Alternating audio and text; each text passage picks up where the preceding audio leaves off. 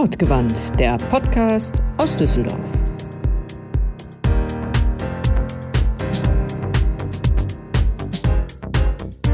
Manchen Menschen hört man einfach gerne zu.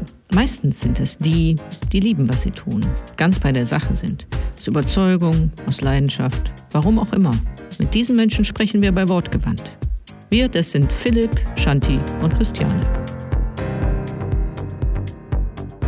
Wortgewandt ist immer noch im Videokonferenzmodus. Wir bitten die zum Teil schlechte Tonqualität zu entschuldigen.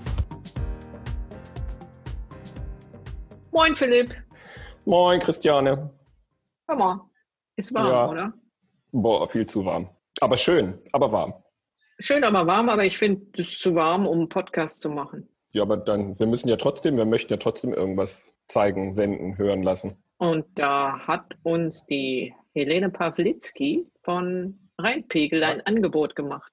Ja. Ein Angebot, das wir nicht ablehnen können. Ein, genau. ein Angebot, das wir nicht ablehnen können. Und zwar ein Episodentausch hat sie uns vorgeschlagen. Also Rheinpegel nimmt irgendwann mal ein, eine Wortgewandt-Folge in den Feed rein und wir können eine Rheinpegel-Folge bei uns in den Feed reinnehmen. Oh, das finde ich super. Haben die vielleicht eine, wo es über Abkühlung und, also wie man sich in Düsseldorf abkühlen kann, fände ich jetzt cool. Nicht so direkt. Oder können wir uns das gar nicht aussuchen? Doch, wir können uns jede Folge aussuchen, aber die ich finde am besten jetzt auch passt zum Thema Düsseldorf, Düsseldorf Podcast oder Podcast aus Düsseldorf, ist die Jubiläumsfolge vom Rheinpegel, die hundertste. Ja, wie cool. Da, da, beantworten die beiden, also der Arne Lieb und die Helene Pawlitzki, Fragen von Hörern zum Thema Düsseldorf. Das befürworte ich sehr. Einmal ist es bestimmt interessant und zum Zweiten darf ich mich zurücklehnen und hören. Und die, die Shanti, die schneidet das Intro davor. Und Guck mal, Shanti, eine Folge von Wortgewandt und du musst nicht unseren Müll zwischendurch rausschneiden. Du musst keine Sätze von mir gerade biegen. Das ist ja. jetzt echt dein Tag. Und ja, ja. Und mm, auch nicht. Ja, ja die, die kenne ich. Die, also die Ja's und Äs und Mhms. Aber äh, ich möchte bitte, also mach doch keinen Müll. Das sagst du jetzt, wo die Leute zuhören. Ja, natürlich. ja, komm, bevor das hier noch schlimmer wird, hau rein den Rheinpegel. Okay. Was geht ab in Düsseldorf? Wer bewegt was in Politik, Kultur und Stadtgesellschaft? Wer das wissen will, muss Zeitung lesen oder jeden Freitag Rheinpegel hören, den Düsseldorf-Podcast der Rheinischen Post mit Lokalreporterlegende Arne Lieb und Düsseldorfs mutmaßlich aktivster Podcasterin Helene Pawlitzki. Jetzt als Kostprobe im Feed von Wortgewandt die komplette 100. Folge des Rheinpegels.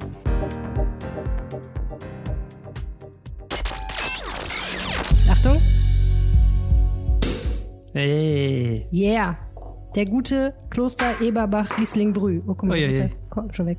Ja, Prost, Arne. Prost, Prost Helene. dich. Auf 100 Jahre Rheinpegel. 100 Jahre. Graue Haare. Waren das Zeiten. Es könnte sein, dass das der beste Podcast, die beste Podcast-Episode ever wird. Ich sehe es kommen. Es wird sehr, sehr gut. Äh, was machen wir denn heute so? Erzähl mal. Ja, wir feiern 100. Äh, Folge äh, Rheinpegel. Wir wollten eigentlich einen Live-Podcast mit Publikum machen, aus bekannten Gründen wird das nicht. Deswegen ähm, machen wir einen Abstandspodcast hier an Helenes Küchentisch. Wir sind doppelt lustig für alle Beteiligten. Ja, richtig. Oh, und haben uns ein äh, Motto, äh, also eine, eine Aufgabe gestellt. Wir beantworten alles, was Menschen über Düsseldorf immer schon wissen wollten, aber nicht zu fragen trauten. Zumindest 17 Fragen. Immerhin, sage ich auch alles, was man über Düsseldorf wissen muss. 17 Fragen. Ich denke, das reicht dann auch. ja, mein Name ist Helene Pawlitzki und ich sitze in meinem Esszimmer mit Anne Lieb. Ja, ihr hört Folge Nummer 100 dieses Podcasts und der Rhein steht bei 1,86 Meter. Rheinpegel. Der Düsseldorf-Podcast der Rheinischen Post. 86 übrigens, guter Jahrgang, wenn ich das ja. mal sagen mhm. darf. Was bist du für ein Jahrgang? 80. Ernsthaft? Auch ein guter Jahr. Du bist sechs Jahre älter als ich. Ja, das sieht man mir überhaupt nicht an, ne? Das nee, wirklich nicht. Ernsthaft nicht. Ach komm, danke. Ah, naja, das liegt ja mehr daran, dass ich so alt aussehe. Ja, what a day. Erinnerst du dich noch an die erste Folge? Ich hatte auch überlegt, ob ich mir die noch anhöre. Dann habe ich gedacht, aus Schamgrund möchte ich es gar nicht. weißt du noch, was, worüber wir gesprochen haben in der ersten Folge? Ja, Ja, ja, ja, also zumindest entweder in der ersten oder zweiten haben wir über Ed Sheeran gesprochen. Noch. Ja, wir haben immer, wir haben ein Jahr nur über Ed Sheeran geredet Ed und dann eins über Umweltspuren im Grunde. Genau. Die Frage ist, was bringt nächstes, das nächste Jahr? Dieses Jahr Corona eigentlich, ne? Könnte, könnte eines der Themen des Jahres Könnte werden. eines der Themen, ja, leider, muss man leider sagen. Aber auf jeden Fall habe ich mich mega gefreut, als diese Episode heranhatte und weil ich gedacht habe, es gibt eigentlich nicht viele Dinge in meinem Leben, die ich so konsequent durchgezogen habe. Ja. Rauchen aufhören und Podcast. Ja, äh, Klavierspielen habe ich zwar theoretisch längere Jahre gemacht, aber schlechter und weniger konsequent und mit mehr Ärger. Ah, obwohl, es kommt hin, ungefähr einmal die Woche habe ich geübt, also passt ungefähr. Ähm, wir haben sehr viele Grüße bekommen, unter anderem. Nicht nur Fragen, sondern auch Grüße. Und zwar haben wir auch und auch einen aus den USA. Hallo, hier ist der Christoph Trappe. Ich wohne jetzt in den USA und bin in Düsseldorf aufgewachsen. Also erstmal möchte ich sagen, herzlichen Glückwunsch, 100 Folgen für den Rheinpegel Podcast. Das ist natürlich super und ich höre mir die auch immer an, äh, selbst hier in Iowa in den USA. Kannst du mal sehen. Super. In Iowa. Iowa. Abgefahren. Also Christoph Trappe ähm, lebt seit 95 in den USA. Hat mir erzählt, dass er mal äh, von der Rheinischen Post porträtiert wurde, als er für die U19 Footballmannschaft für Europa gegen Mexiko angetreten ist. Was ich schön finde, ist, dass er nach so vielen Jahren immer noch ein solches Interesse an seiner Heimatstadt hat, dass er sich diesen Podcast auch anhört. ne? Ja, das liegt natürlich auch an uns. Klar. Ach so, ja. Nicht nur in Düsseldorf. Nee, aber es ist doch total gut. Und dann habe ich mal nachgeguckt, wo hören eigentlich die Leute reinpegeln? Natürlich hauptsächlich in Deutschland. Aber äh, auf Platz zwei Vereinigte Staaten, auf Platz drei Österreich, auf Platz vier Irland. Dann kommt China, dann kommt äh, United Kingdom. Und am besten finde ich, dass wir auch einen Hörer mal hatten in der Karibik. St. Ah ja. Lucia. Wow, okay. Abgefahren, oder? Cool. Also liegt irgendjemand in St. Lucia am Strand und denkt sich, was ist das und worüber reden die da? What the hell? Voll gut. Und dann habe ich mich gefragt, äh, das war jetzt die Geografie, was ist eigentlich die Zeitschiene? Wie hat das eigentlich angefangen mit dem Rheinpegel? Wessen Idee war das? Ich glaube mehr oder weniger synchron. Ja, wir synchron, ne? die haben beide gesagt, da muss man mal was mit Podcast machen. Ja, ich weiß noch, wie ich immer im Auto gesessen habe und mir vorgestellt habe, wenn ich Podcast gehört habe, wie äh, unser Podcast klingen würde. Das war mal sehr schön. Müssen wir nochmal nachgucken. Ich, ich kann mich schon wieder gar nicht mehr erinnern. Ich habe so ein schlechtes Gedächtnis. Ich weiß überhaupt nicht, ich kann mich nicht mal mehr an Folge 95 erinnern oder so. da warst du auch nicht dabei, glaube ich. Ach stimmt, ja, ich habe ja deine Das Pause eingelegt. Kein Wunder, dass du dich nicht äh, erinnern kannst. Aber weißt du, ähm, es ist auch wirklich so, ich, immer wenn ich Autobiografien lese, denke ich mir, warum erinnern sich die Leute an Mhm. diese Sachen? Das ist unglaublich. Neulich habe ich die Autobiografie von Hildegard Knef gelesen, ein großartiges Buch, an dem sie viele Jahre gearbeitet hat. Und das ist unfassbar detailreich. Mhm. Und ich glaube, vielleicht hat sie Tagebuch geführt oder so, oder ich habe keine Ahnung, aber es ist, also, oder sie hat sich alles ausgedacht, aber es ist einfach so das, ne? unmenschlich. Sie weiß noch, was sie wann anhatte und was die Leute genau gesagt haben und lauter so Kram, so wo ich mir so denke, Mann, das darf alles nicht wahr sein. Ich kann mich an nichts erinnern. Neulich habe ich ein Foto gefunden von meinen Kindergartenfreunden. Ich kann mich da so an zwei Namen erinnern. Ich glaube, andere Leute können das besser. Wenn du irgendwann mal da sitzt, deine Memoiren schreibst, dann hast du Zeit genug, das alles nochmal nachzurecherchieren. Ja, Gott sei Dank ähm, müssen wir ja nicht darüber reden, wie das alles angefangen hat, sondern wir können uns anderen Inhalten widmen, nämlich äh, den Hörerfragen, deren Antworten wir jetzt verständlich erklären.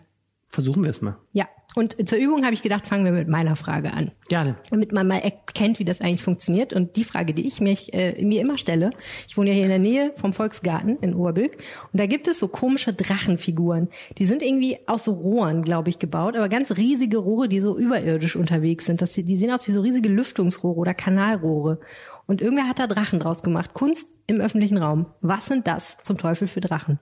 Ahne. Ja, äh, gemeinerweise, ich hätte es ganz einfach beantworten können, wenn ich ja ins Büro kommen würde momentan, was aber wegen Corona äh, jetzt nicht so ist. Da steht nämlich das große dreibändige Werk Ars Publica, wo immer alle Kunstwerke im öffentlichen Raum ganz toll erklärt sind. Ähm, deswegen habe ich äh, das versucht zu ergoogeln, habe die ganze Zeit Drachen und Rohre eingegeben, nichts gefunden und habe dann ähm, das, den ganzen Ort gesucht bei äh, Google Maps. Ähm, das, die stehen ja gegenüber, diese Rohrfiguren, gegenüber von diesem Zeitfeld mit, diesen, mit diesen Uhren von Klaus Rinke, dieses, was bei jedem jedem äh, Pressetext zum Thema Zeitumstellung immer als Illustration genommen wird, dieses Zeitfeld. Ne?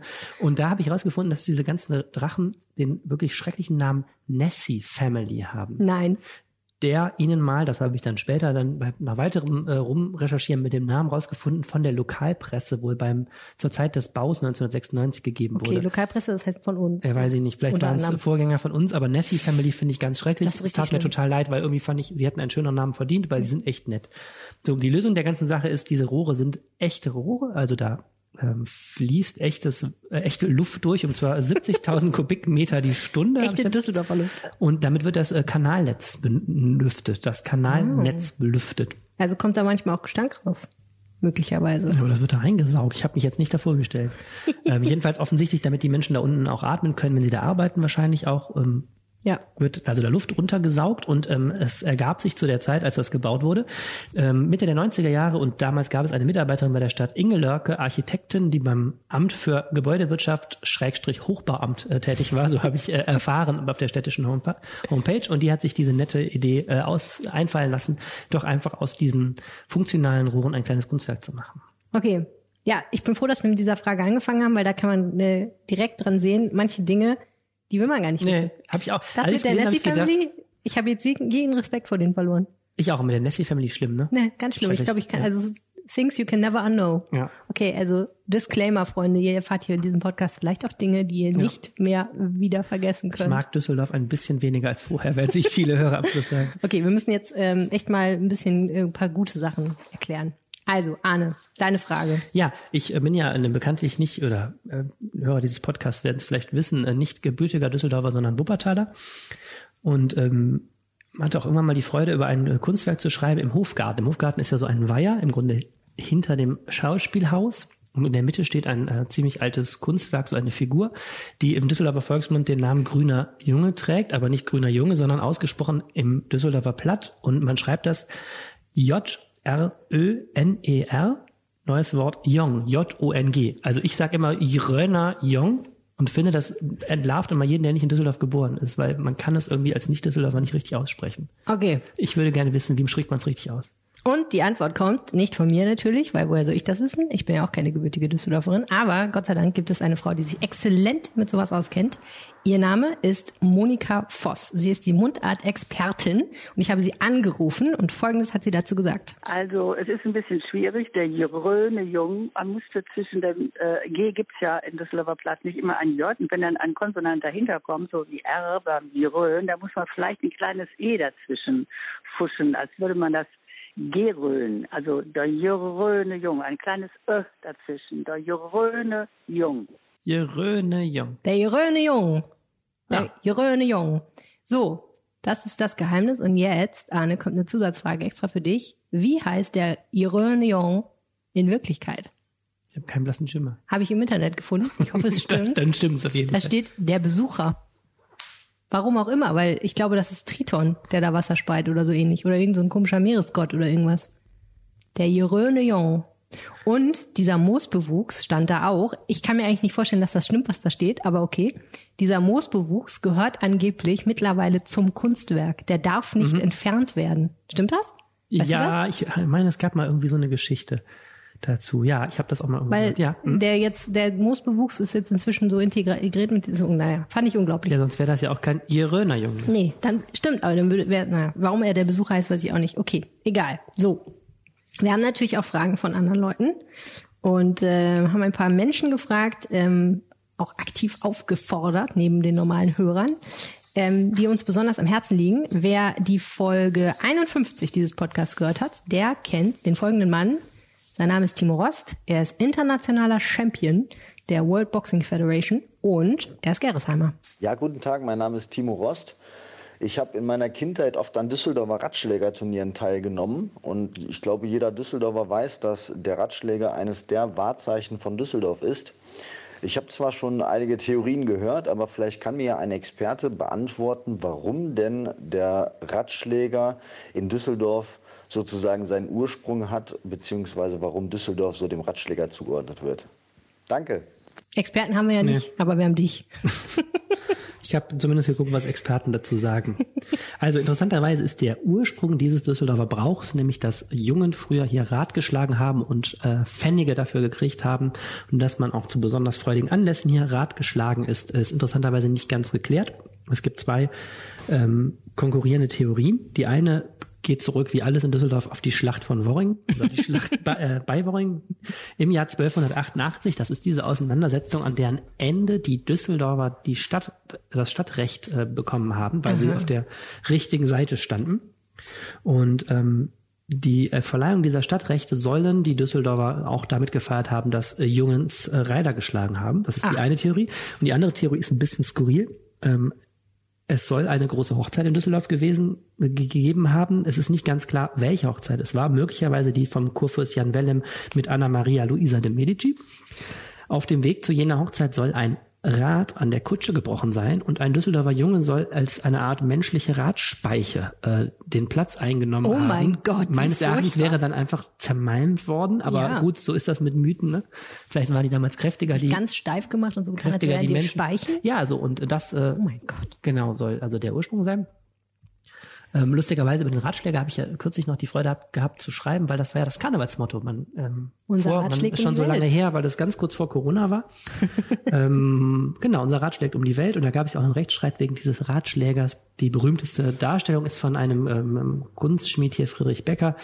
Das ist die, die man auch so als Tourismus-Souvenir im Rathaus kaufen kann. So ein sehr stilisierter Ratschläger, der ähm, unter anderem auch die Amtskette des Düsseldorfer Oberbürgermeisters bildet. Die Amtskette besteht ja aus so ineinander geflochtenen ähm, Ratschlägern. Und äh, ja, total omnipräsent im Stadtbild der Ratschläger. Aber woher er so genau kommt, wenn ich es jetzt richtig gelesen habe, dann ist das nicht so ganz geklärt. Nee. Aber ich finde es immer wieder erstaunlich, wie viele Leute, die, also sagen wir mal andersrum. Ich kenne mittlerweile zwei Männer um die 30, nämlich Timo Rost und noch einen anderen Mann, den ich mal porträtiert habe, der sagt, in seiner Kindheit hat er das noch gemacht. Echt? In der Altstadt Räder geschlagen und dafür Geld gekriegt. Kannst du das? Ratschlagen, Hm. sehe ich so aus? Ich bin mir kugelförmig, ich rolle. nee, aber ohne Witz. Aber ist doch interessant, also ähm, dass das jetzt, ich meine, inzwischen gibt's das, glaube ich, ich habe das noch nie gesehen, muss ich ehrlich sagen. Also ich habe das noch nie bewusst wahrgenommen, dass Leute das machen. Also in Düsseldorf das machen. Du hast aber schon mal gesehen, wie man Rad schlägt. Also, ich weiß theoretisch, wie man ein Rad schlägt. Ich habe es auch schon mal gesehen. Ich habe es auch als Kind schon gemacht. Aber ich habe das in Düsseldorf jetzt außerhalb von, es gibt ja so richtig Veranstaltungen, wo das dann gemacht wird und so. Aber jetzt, dass Leute so in ihrer Freizeit äh, sich damit ein bisschen Kleingeld verdienen in der Altstadt, habe ich noch nie Nee, gesehen. das aber das scheint es vor 20 Jahren noch gegeben zu haben. Weil die sind jetzt 30, mit 10 haben die das offensichtlich gemacht. Ich fand eine Frage ganz interessant, das werden wir auch gleich sehen, wenn man die Leute fragt, was sie über Düsseldorf wissen wollen, dann kommen doch auch wieder die ganzen alten Themen. Ne? Die Hm. Schlacht von Worringen wird uns jetzt auch noch mehrfach begegnen.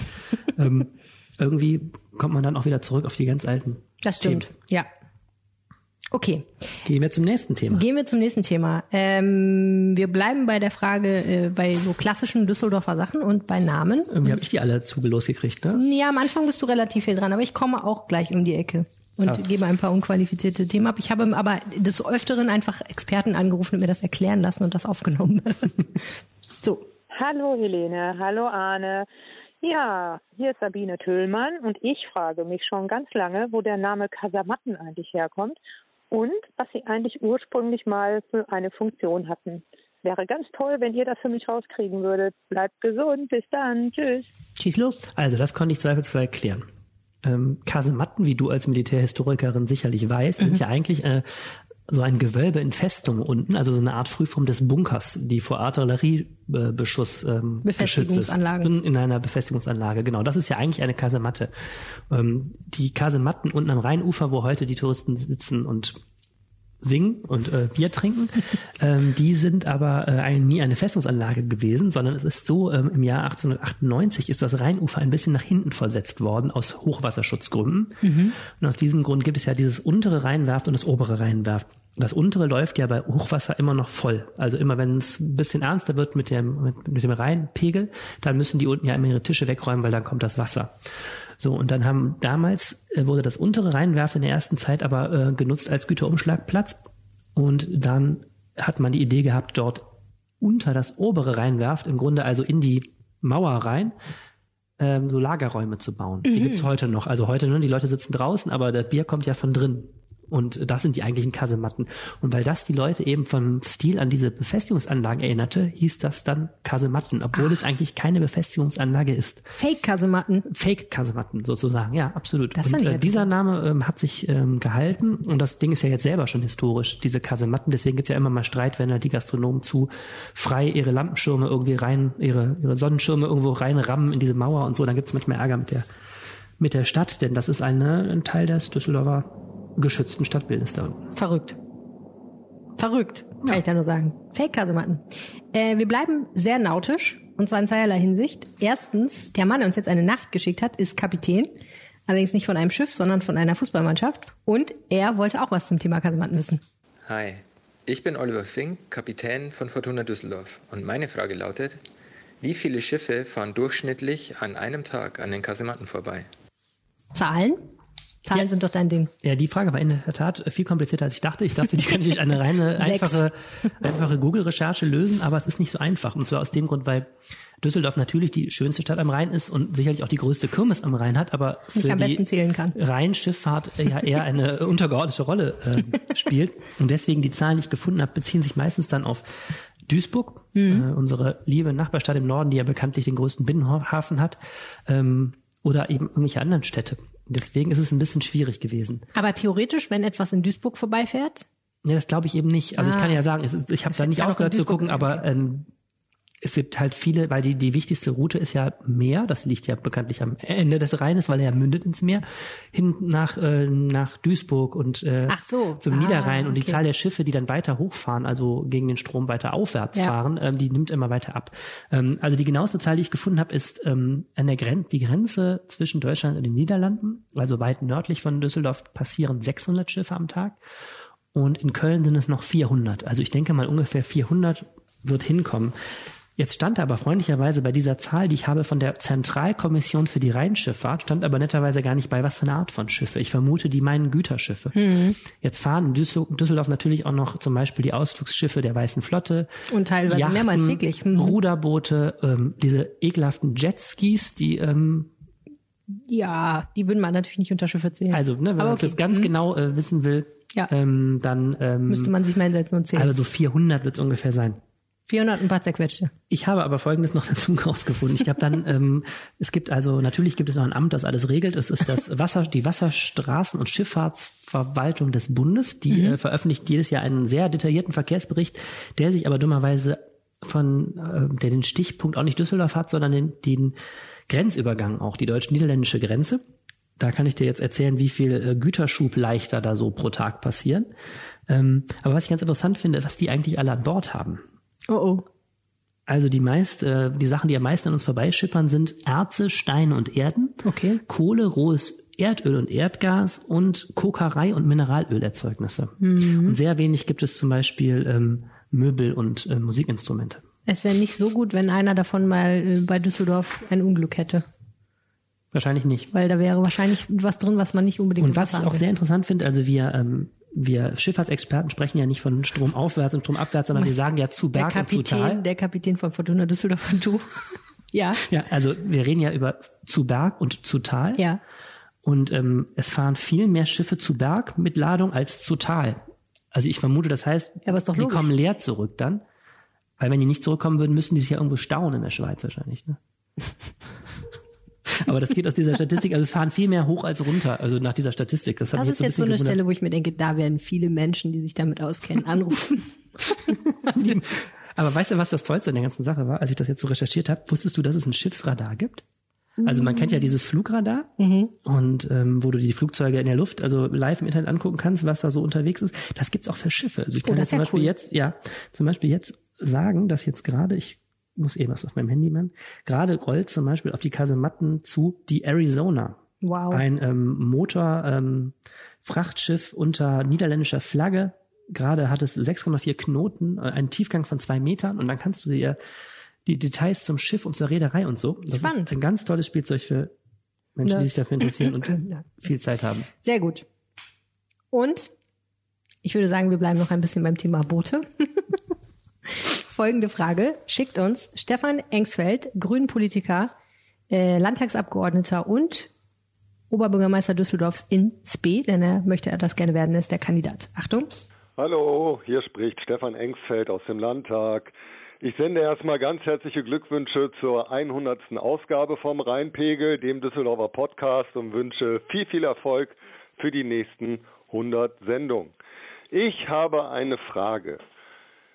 Wieso entstand ausgerechnet im Nicht-Küstenort Düsseldorf mit der Boot die größte Wassersportmesse der Welt? Fand ich keine schlechte Frage. Total gute Frage. Hab ich Dachte ich ehrlich gesagt, dass ich die total leicht beantworten kann, weil ich mal ähm, ein längeres Interview geführt habe mit einem Mann namens Herbert Dahm, der ähm, gesagt hat, er sei einer der Mitbegründer der Boot.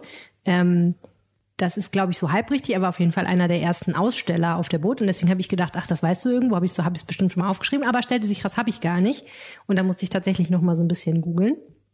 Ähm, und die Antwort auf diese Frage lautet, irgendwie so ein bisschen, weil die Düsseldorfer halt jeden Scheiß mitmachen und weil es hier sowieso eine Messe gab. ähm, es trug sich offenbar so zu, ähm, dass in den 60er Jahren ein Sportjournalist namens Horst Schlichting feststellte, es gibt zwar Wassersportmessen in Deutschland, aber die spielen sich alle mehr oder weniger an der Küste ab. Und ähm, aus irgendwelchen Gründen kommen da wenig Nordrhein-Westfalen vorbei obwohl es in Nordrhein-Westfalen relativ viele Menschen gibt, die sich für Wassersport interessieren, also die gerne segeln oder eine Motorjacht fahren mhm. oder äh, ich weiß gar nicht, ob es damals schon Jetskis gab. ich glaube nicht, ich weiß es aber nicht.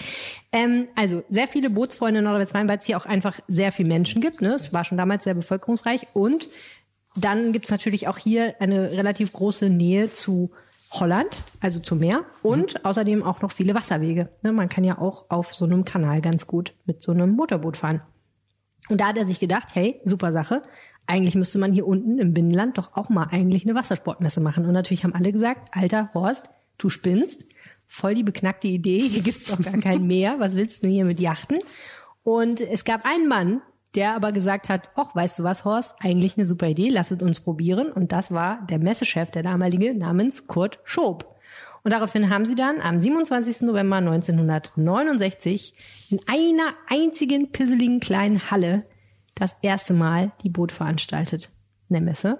Und es gibt da wieder streitende Erklärungen zu. Äh, es soll nicht so optimal am Anfang gelaufen sein, aber gut genug, dass. Irgendwie hat's geklappt. Ja, also gut genug, dass sie es wiederholt haben. Und mittlerweile ist das, glaube ich, wenn ich das nicht lüge, habe ich zumindest gelesen, die größte Wassersportmesse der mhm. Welt. Und der Witz ist ja immer noch, und das sind ja wirklich die spektakulärsten Bilder ever, dass diese riesigen Monsterjachten, die wirklich mehrere zehn Dutzend Meter hoch sind und vor allen Dingen 100 Meter lang teilweise, dass diese riesigen Schiffe teilweise über Land, also was heißt teilweise, über Land nach Düsseldorf transportiert ja. werden. Das immer total abgefahren aussieht. Auf einmal biegt eine riesige Yacht um die Ecke. Beknackt, aber es funktioniert. Total. Ja. Ich überlege jetzt gerade, wie viel kommen denn, also kommt auch schon immer Schiffe über den Rhein auch, oder nicht? Ja, das letzte Stück müssen die halt irgendwie. Weiß die werden doch dann noch rausgehieft. Da gibt's auch mal diese Geschichte mit diesem Kran, der die aus der. Ja, es ist irgendwie abgefahren, auf jeden Fall.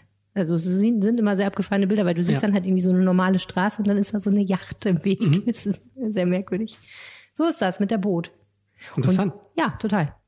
Wir machen gleich weiter mit der nächsten Frage, die ich auch sehr interessant fand, weil sie zu einem Thema zurückführt, über das man immer mal wieder redet, nämlich warum wir kein Tatort haben. Ja, willst du kurz sagen, von wem die kommt? Ja, sie kommt von Marie-Agnes Strack-Zimmermann, die wie Stefan Engsel für die Grünen äh, auch Oberbürgermeisterin werden will. Sie ist aber Mitglied der FDP und dort auch Bundestagsabgeordnete und Kreisparteichefin. Und verteidigungspolitische Sprecherin. Und verteidigungspolitische Sprecherin. Hier ist Marie-Agnes Strack-Zimmermann und ich gratuliere erstmal für 100 Folgen Rheinpegel. Und da ich ein Kind dieser Stadt bin, vor 62 Jahren in Düsseldorf geboren, aufgewachsen, mit Familie hier gelebt und immer noch lebe, stelle ich mir seit 1992 die Frage, vielleicht könnt ihr mir das beantworten, warum in den fünf Jahren gab es einen Tatort, 15 Fälle in Düsseldorf mit dem Kommissar Fleming und seinen Kollegen, der Assistentin Miriam Koch, nicht zu verwechseln bitte mit der Ausländer- bzw. Migrationsleiterin des Amtes Migration, so jetzt habe ich es, und Max Ballauf, und meine Frage, Max Ballauf war ein Düsseldorfer Tatort, Kriminalhauptmeister und ging doch tatsächlich dann nach Köln, wo er mit Freddy Schenk seitdem ermittelt. Und meine Frage, wie kann es sein, dass jemand in Düsseldorf arbeitet und nach Köln geht und dort glücklich wird und offensichtlich es immer noch ist?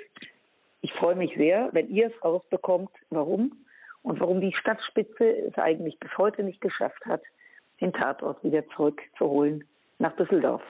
Macht's gut und noch viele gute Folgen. Ich höre sie immer mit großer Freude. Tschüss. Hat jemand Wahlkampf gesagt? So, so unterschiedliche Karrierewege. Ne? Die eine wird Integrationsamtsleiterin in Düsseldorf, der andere wird äh, Tatortstar in Köln. Ja. Aber am besten finde ich eigentlich, dass sie ihre Frage darauf biegt, warum es die Stadt nicht geschafft hat, den Tatort zurückzuholen. Ja, aber in der Tat ist das doch echt eine spannende Frage. Thomas warum? Geisel ist höchstpersönlich also selbst Dortmund hat, einen, also nichts gegen Dortmund, aber selbst Dortmund hat einen Tatort. Ja. Ja, was heißt hier selbst Dortmund? Also ich möchte mal eins sagen, ne? Wuppertal Also Ja, meiner hätte Ansicht auch- nach hätte noch auch nie mal einen einen. verdient, ehrlich. In Wuppertal gibt's auf jeden Fall genug Kriminalität, aber nicht so hochkarätige. Ja, also äh, Tatort ähm, finde ich grundsätzlich gut, bin aber kein glühender Fan. Also ich guck gerne mal einen Tatort, aber ich äh, bin nicht so ein Tatort seit mehreren Jahrzehnten Gucker.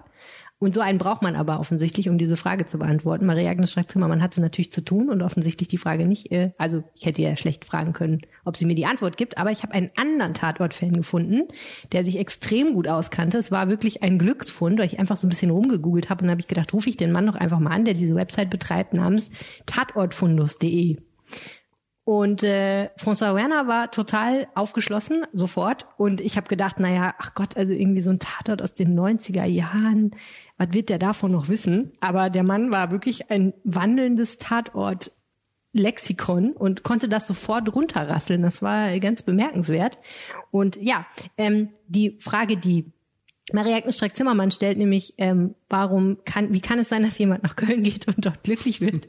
Diese Frage ist mir sehr metaphysisch. Vielleicht kommen wir da später nochmal drauf. Aber die Frage, warum äh, gibt es eigentlich diesen Tatort? Wie war das eigentlich damals? Die kann François Werner beantworten. Den Düsseldorf-Tatort gibt es oder gab es ja seit 1992, nämlich nachdem der Kommissar Horst Schimanski in Duisburg sozusagen vom WDR beendet wurde und der WDR hat in der gesamten Geschichte seines oder des Tatorts den Tatort ja immer in Großstädten platziert.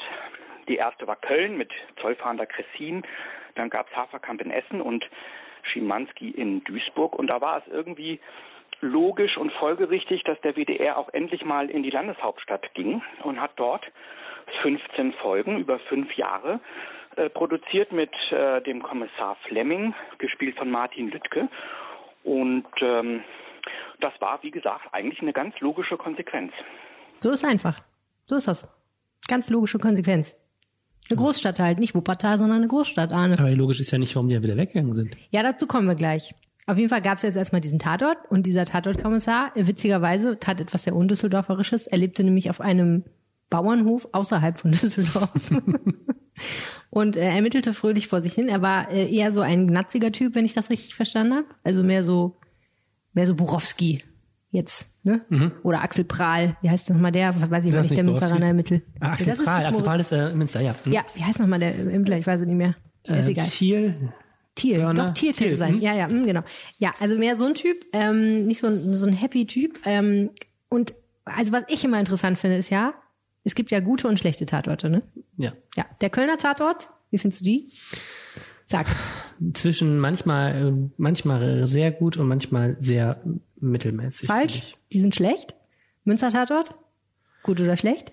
Hm, äh, kommt drauf an. Na, Schlecht. lustig. lustig. Dortmunder Tatort? Die finde ich total miserabel. Echt, die finde ich richtig Ganz schrecklich. ja, die gucke ich gar nicht mehr. Da habe ich die ersten drei Folgen geguckt und habe ich gedacht, das muss wirklich nicht sein. Okay, Kieler Tatort? Ähm, wird immer schlechter. Der war früher gut, aber ich finde den ziemlich ähm, über seine Zeit, wie viele Teams, also auch die Kölner, Berliner Tatort? die haben ja so- da habe ich noch nicht so eine wirkliche Meinung zu. Berliner Tatort finde ich super. Das ist mit dem Mert Becker, ne? Äh, ja. Hm, ja, habe ich noch Ja, die sind äh, natürlich sehr großstädtisch, ne? Also da geht, geht Sodom und Gomorra tierisch durch die Decke. Aber gut. Ähm, Münchner Tatort, finde ich, wird besser. Münchner Tatort, die liefern sich ja so ein Duell mit den Kölnern, wer noch älter wird irgendwie. Ja, ne? aber anfangs fand ich die unfassbar spießig und während die Kölner immer spießiger werden, finde ich, wird der Münchner Tatort immer funkier. Ja. Erstaunlicherweise, ja, so ein bisschen so Alters, Alters mir ist doch alles Scheißegalität oder so, ich weiß nicht. Anyway, ich habe ihn gefragt, François Werner, waren das jetzt gute Tatorte oder schlechte Tatorte aus Düsseldorf? Also ich persönlich fand die damals äh, gut. Ich habe die gerne geguckt. Ich mochte das Dreiergespann. Äh, er war ja so ein brummiger Kommissar, dem man eigentlich kein Wort zu viel entlocken konnte. Dann hatten wir die Roswitha Schreiner als Miriam Koch, die damals den Minirock im Tatort mit Schusswaffe und High Heels sozusagen salonfähig gemacht hat. Und die Leute haben sich darüber köstlich amüsiert oder auch aufgeregt. Und äh, dann hatten wir ja auch in acht Folgen von diesen 15 schon den Max Ballauf, der heute in Köln ermittelt. Äh, und äh, das war ja auch so ein, so ein Chaot, der ständig irgendwie ins Fettnäpfchen äh, patschte. Und das war eine ganz, äh, ganz amüsante Combo. Und die hatten natürlich ein schweres Erbe zu, zu begehen, als Schimanski aufhörte. Aber die Kritik, das Publikum waren sich eigentlich einig, dass die das schnell sozusagen auf ihre Art und Weise auch geschafft haben, da einen neuen Farbklecks in der Tatortlandschaft zu setzen. Ich kann mir richtig schön vorstellen, wie sie sich in den 90er Jahren alle aufgeregt haben, weil die Ermittlerin Minirock trug. Ja, Düsseldorfer haben den Minirock mit Schusswaffe salonfähig gemacht. Das ist doch eine Leistung. Sehr, sehr gut. Ich überlege jetzt gerade, ob es irgendwelche Ermittlerinnen gibt, die das heute noch so zelebrieren. Muss man sich auf jeden Fall mal angucken. Ähm, dann habe ich noch gefragt, wie viel Düsseldorf eigentlich in so einem Tatort damals dann steckte. Und die Wahrheit ist natürlich, dass Tatorte in der Regel gar nicht so sehr on Zeit gedreht werden. Und das war auch damals nicht so. Das heißt, die, äh, viele, viele Sachen sind in München entstanden, weil die Bavaria, die die, mhm. die Tatorte im Auftrag des WDR gedreht hat, halt dort sitzt. Ähm, es gab dann so Shots äh, von der Rheinbrücke, die dann immer auftauchten und so. Also so ein bisschen was war da wohl auch drin. Aber naja, genauso wie man Dortmund nicht wiedererkennt, wenn man den Dortmund-Tatort guckt, äh, erkennt man auch Düsseldorf nicht so richtig in diesen Düsseldorf-Tatorten. Aber die Frage aller Fragen ist natürlich, warum wurde dieser Tatort nach 15 Folgen eingestellt? Ja, ähm, das kann ich Ihnen auch nicht hundertprozentig äh, so sagen. Ähm, in der Literatur, in der Presse ist nachzulesen, dass Bernd Fleming, also der Kommissar, ich meine jetzt Martin Lüttke als Bernd Fleming, äh, auch keine Lust mehr hatte. Und sicherlich war es auch das Bestreben des WDR, vielleicht nochmal einen neuen Farbklecks zu setzen. 15 Folgen sind schon eine ganze Menge. Das ist nicht irgendwie eine kurze Ära, wie die Frage äh, andeuten, äh, zu andeuten versucht, äh, sondern 15 Folgen, fünf Jahre ist schon eine ganz ordentliche Leistung im Tatort. Es gibt viele Tatortkommissare, die haben nicht mal äh, nicht mal zehn Tatorte geschafft. Insofern ist das eigentlich äh, völlig normal und es ist auch nicht irgendwie frühzeitig abgesetzt worden, sondern es war einfach ein ganz normaler Lauf der Dinge. Und äh, als dann äh, bekannt wurde oder klar wurde, dass Düsseldorf nicht fortgesetzt äh, wird, hat man sich dann in der alten Tradition eine neue Stadt gesucht oder eine andere Stadt. Köln hatte man ja schon, aber ich glaube, man war ganz froh, im WDR auch wieder nach Köln zurückkehren zu können. Typisch WDR. Aber was, ja, ne? was da ja noch drin steckt, ich meine, die Kölner sind natürlich raffiniert, haben irgendwie den Tatort dann gekriegt vor vielen Jahren und hören einfach nicht mehr auf. Ne? Also mhm. wenn man jetzt bedenkt, dass Max Ballauf und Freddy Schenk doch schon recht ergraut sind. Also vielleicht ist das jetzt auch mal eine Aufgabe für den oder die nächste Oberbürgermeisterin, da beim WDR auch mal Klinken zu putzen. Wenn die mal aufhören, heißt es doch eigentlich, dann müsste der Farbklecks doch mal wieder von Düsseldorf gesetzt werden. Ja. Wäre auch ein wichtiges Stadtentwicklungsziel, das da jetzt auch zu verfolgen ist. Also ich sag mal so, ich habe mich ja extrem gefreut, als Dortmund einen Tatort gekriegt hat, weil ich damals ja in Dortmund gewohnt habe und so. Und im Endeffekt muss ich aber sagen, war außer, außer Fremdscham nicht viel dabei. Also ich finde die Dortmunder Tatorte gut, aber das hat einfach mit der Stadt gar nichts zu tun. Es bringt der meiner Ansicht nach keinerlei Imagegewinn. Man erkennt Dortmund da auch nicht drin. Es ist einfach das hat, also es greift auch, finde ich, wenig auf, was in dieser Stadt passiert. Also habe ich jedenfalls nicht erkannt, sondern das liegt natürlich auch ein bisschen an diesem Dortmunder Setup. Das kreist halt auch enorm um die Psyche der jeweiligen da agierenden Ermittler und so. Äh, aber auch die Fälle, die da stattfinden, ne, das ist jetzt wirklich nichts, wo ich gesagt hätte, das hat, also sie haben es am Anfang mal so ein bisschen versucht mit so Ruhrpott-Romantik und so in irgendwelchen Taubenzüchtern. Mhm. Aber im Endeffekt waren das echt in erster Linie, finde ich, Klischees. Und da habe ich mich dann so gefragt, will ich das eigentlich noch mal in der Stadt wohnen, die einen Tatort hat? Hm. Ich weiß nicht. Meinst du, wir sind eigentlich beschenkt, weil wir keinen mehr haben? Irgendwie schon. Also ich meine, das ist natürlich schon schick und so, aber... aber Düsseldorf kommt fernsehmäßig oh. ja wenig vor. Wir hatten irgendeine so Daily Soap, die in Düsseldorf spielte, die ist aber auch eingestellt. Ja, Düsseldorf kommt ja bekanntlich, das hat ja die Düsseldorfer Lokalredaktion des Öfteren schon mal recherchiert, kommt ja bekanntlich immer nur in amerikanischen ja. Produktionen ja. vor, und zwar in etlichen. Ja, das ist ein ganz ein super Thema, das man immer wieder aufschlagen kann. Das ist echt ganz grandios. Mein Lieblingsstelle ja. ist die bei Charlie und die Schokoladenfabrik, wo dieser dicke Junge in dem bayerischen Dorf äh, sitzt und da steht unter Düsseldorf. Wie es bleibt und lebt. Nee, aber äh, ist ja auch interessant, ne? Und die Erklärung lautet ja angeblich, dass Düsseldorf so deutsch klingt für Amerikaner, dass immer dann, wenn sie irgendeinen so Standard deutschen Namen für irgendwas suchen, wo irgendjemand herkommt oder wo irgendwas spielt oder so, dass sie dann Düsseldorf nehmen, natürlich in wahrscheinlich heftiger Unkenntnis der tatsächlichen Verhältnisse. Aber weißt du, was ich gut fände, tatorttechnisch, wäre tatsächlich eigentlich ein LKA-Tatort für NRW. Weil ich glaube, Stimmt, dann könnte man Sinn. wirklich die ganzen coolen Sinn. Ecken und die verschiedenen Mentalitäten und so, das macht doch in so einem, in so einem ähm, Bindestrich-Bundesland, finde mhm. ich, mega Sinn. Du könntest mal schön die Rheinländer gegen die Ruhrpottler ausspielen Stimmt. und so eine Sachen und in Ostwestfalen, wo keiner mit dir redet, da lassen sich doch Millionen Geschichten erzählen. Oh, ich glaube, ich werde eines schönen Tages Tatortautorin. Ja, so viel zu dem Thema. Wollen wir mal ein bisschen zum Thema Politik übergehen? Oh ja. Endlich mal fühlst du dich hier ein bisschen wohl. Komm, ich schenke dir noch ein Schluckchen ein hier. Das lockert die Zunge. Ah, Denn die nächste Frage kommt von einem Kollegen von dir, unserem gemeinsamen Bekannten Maximilian Plück, seines Zeichens Chefkorrespondent Landespolitik. Und er hat eine Frage, aus der ich eine gewisse, einen gewissen Schmerz über die Verhältnisse spüre, nämlich, wie zur Hölle konnte Düsseldorf zur fahrradfreundlichen Stadt ernannt werden? Berechtigte Frage, möchte ich sagen.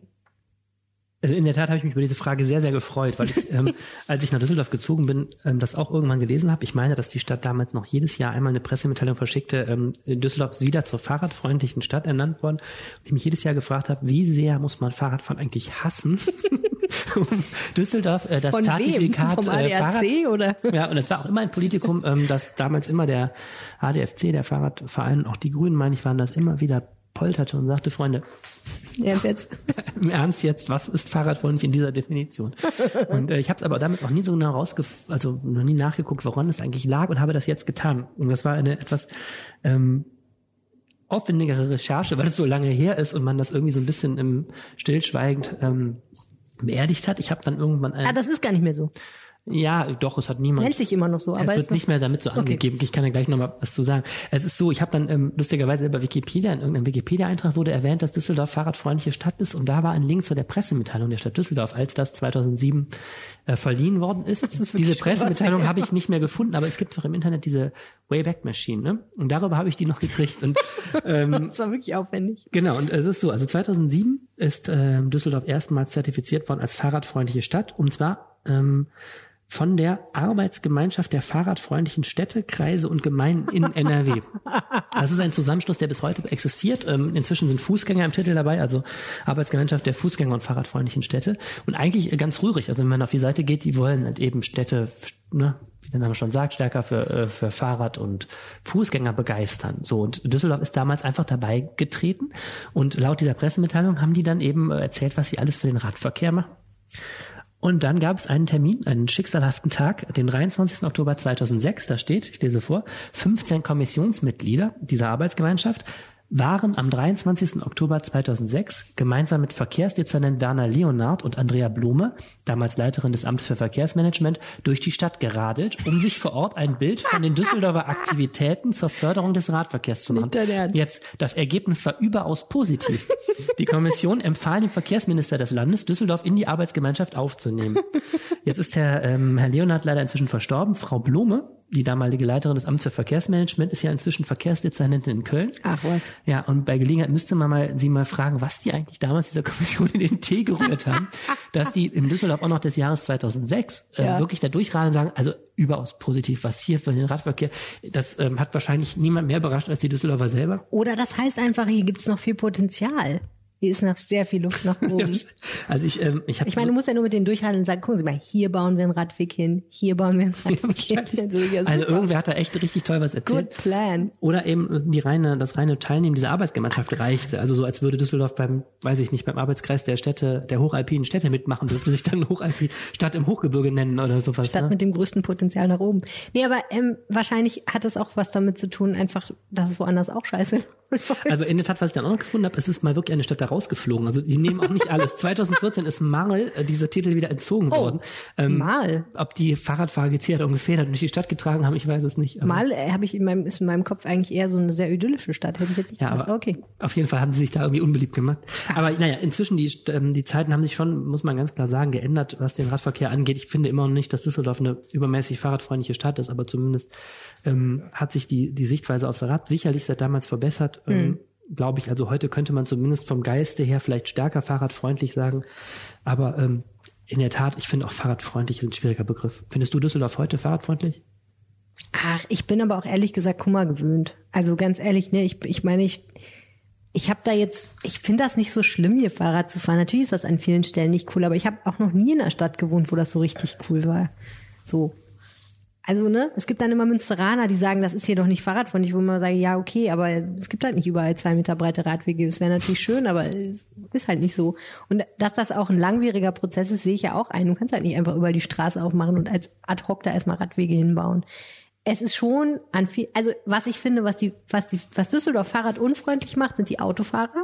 Weil ich finde, in Düsseldorf Autofahren macht dich zu einem schlechteren Menschen einem sehr ungeduldigen, äh, relativ rücksichtslosen Menschen. Ich schließe mich da überhaupt nicht aus. Du hast einfach, ich finde, man hat in Düsseldorf so eine Tendenz, weil sowieso alles immer länger dauert und weil die Ampelschaltungen bescheuert sind und generell kriegt man so ein bisschen so eine Tendenz, aufs Gas zu treten, wenn es irgendwie geht. Wenn dann irgendjemand vor dir herradelt, dann, ähm, ja, dann versaut man sich halt einfach das Karma, indem man dem einfach wünscht, dass er jetzt sofort vom Rad fällt und verschwindet, am besten einfach sich in Luft auflöst. Und dann denke ich mir mal, wenn ich Rad fahre, jetzt geht's dem hinter mir wahrscheinlich genauso, wie es mir mal geht, wenn ich Auto fahre. Also ist eine schwierige Kiste, aber also ja, fahrradfreundliche Stadt. Ich meine, ich verstehe das richtig, dass diese AG eine AG war aus Städten und Kommunen ist, die sich selber als fahrradfreundlich bezeichnen. Also man tritt dieser AG bei und sagt, ich möchte gerne fahrradfreundlich sein. Ja, das habe ich nicht so genau, das ist nicht so genau zu sehen. Also die machen diese, also die Idee ist natürlich erstmal so ein Austausch, Best Practice, bla bla bla, wir bringen ja, okay. Fahrrad äh, nach vorne. Ja. Aber offenkundig reicht die reine Teilnahme an dieser AG plus ein Besuch einer Jury, den ich gerade geschildert habe, ähm, wo man einen guten Willen zeigt, reicht eben, um dieses Zertifikat fahrradfreundlich zu machen, weil eben fahrradfreundlich im Geiste offensichtlich da ja, ist okay. gemeint ist. Ich meine, fahrradfreundlich an sich ist ja, kann man ja sein. So. Also ich kann ja auch als Autofahrer fahrradfreundlich sein. Ich möchte dann nur kein Fahrrad vor mir haben. Aber sonst Fahrradfahrer voll okay. Ich möchte ja nur die Dinger verschwinden die von der Straße. Die sollen bitte in den Niederlanden ja. bleiben. Ja, also keine Ahnung. Ich fand das, äh, fand das immer ein Skandal, äh, dass sie sich äh, fahrradfreundlich genannt haben. Und äh, ich finde, da muss man auch ein bisschen mehr mehr für tun. Äh, jetzt haben wir zumindest geklärt, wer da damals aufs Rad gestiegen ist. Alles klar, fand ich sehr interessant. So, äh, apropos Skandal. Hallo, hier ist Heiner. Ich wollte fragen auf eine Meldung der Rheinischen Post hin. Da ist ja die Feuerwehr wieder unterwegs gewesen und wieder nicht zum Brandort durchgekommen wegen Falschparkern. Und ich wollte einfach mal fragen, warum eigentlich nichts gegen die Falschparker unternommen wird, beziehungsweise warum die eigentlich nicht abgeschleppt werden, dass zumindest in Wohngebieten äh, die Feuerwehr durchkommt. Ich bin seit Jahren in Düsseldorf viel unterwegs und ich habe noch nie gesehen, dass irgendein Auto abgeschleppt war, war es auch noch an der engsten Stelle, wo keine Kinder über die Straße mehr gehen können. Äh, vielleicht gibt es da mal ein Knöllchen, aber das auch selten. Das heißt also, hier herrscht wirklich Wildwestmanier. Da müsste doch mal dringend gegen eingeschritten werden. Danke, tschüss. Ist ein schwieriges Problem. Hat er völlig recht. Ja, hat er recht. Und berührt verschiedenste Punkte. Müssen wir, glaube ich, mal nach und nach auseinanderdröseln. Also, erstmal ist natürlich die Frage, also es gibt immer wieder Fälle, das stimmt schon, dass die Feuerwehr Schwierigkeiten hat, durchzukommen mit ihren großen Fahrzeugen, den Leiterwagen insbesondere, weil es dann an engen Stellen wirklich sehr haklich wird, um die Kurve zu kommen zum Beispiel. Mhm. Die Feuerwehr demonstriert das immer wieder gerne an in Presseterminen, wo man dann wirklich äh, zentimeterweise sich durch kleine, also einem lebenden Objekt quasi sehen kann, wie äh, der sehr geübte Feuerwehrmann am Steuer eines solchen großen Einsatzfahrzeuges wirklich millimeterweise sich um Kurven manövriert, was ja an sich schon nervig ist. Aber wenn man weiß, es brennt irgendwo, möchte man da natürlich lieber schneller als langsamer hinkommen und dann da irgendwie zehn Minuten rangieren zu müssen, um, um eine einfache Kurve zu kommen, ist nicht optimal. Und ähm, deswegen ist natürlich erstmal die Frage, wenn die Feuerwehr nicht vorbeikommt, was darf sie dann, was tut sie dann? Und diese Frage beantwortet jetzt erstmal Feuerwehrsprecher Christopher Schuster. Wenn die Feuerwehr bei Einsätzen durch Falschparker behindert wird, dann ähm, machen wir natürlich schon standardmäßig, sorgt der Einsatzleiter dafür, dass die Fahrzeuge sternförmig die Einsatzstelle anfahren und so wir schon von verschiedenen Straßen aus herankommen. Ähm, sollten wir natürlich mit den Fahrzeugen nicht direkt dorthin kommen, so versuchen wir uns den Weg zu bahnen, indem wir zu Fuß natürlich erstmal dorthin gehen. Aber Ziel ist es immer, dass die Drehleiter vor das Gebäude kommt, weil wir damit die Möglichkeit haben, die Menschen auch schnell aus den oberen Stockwerken zu retten.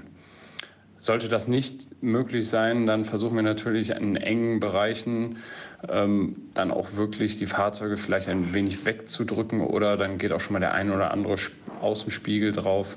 Aber im Endeffekt ein Wegrammen, wie man es in vielen Filmen sieht, ist in dem Fall nicht wirklich zielführend, da gerade das Rettungsgerät der Feuerwehr, die Drehleiter, ein sehr sensibles Gerät ist und äh, dort es dann zu Beschädigungen kommen kann, sodass das Fahrzeug im Nachhinein vor dem Gebäude nicht mehr in Einsatz gebracht werden kann.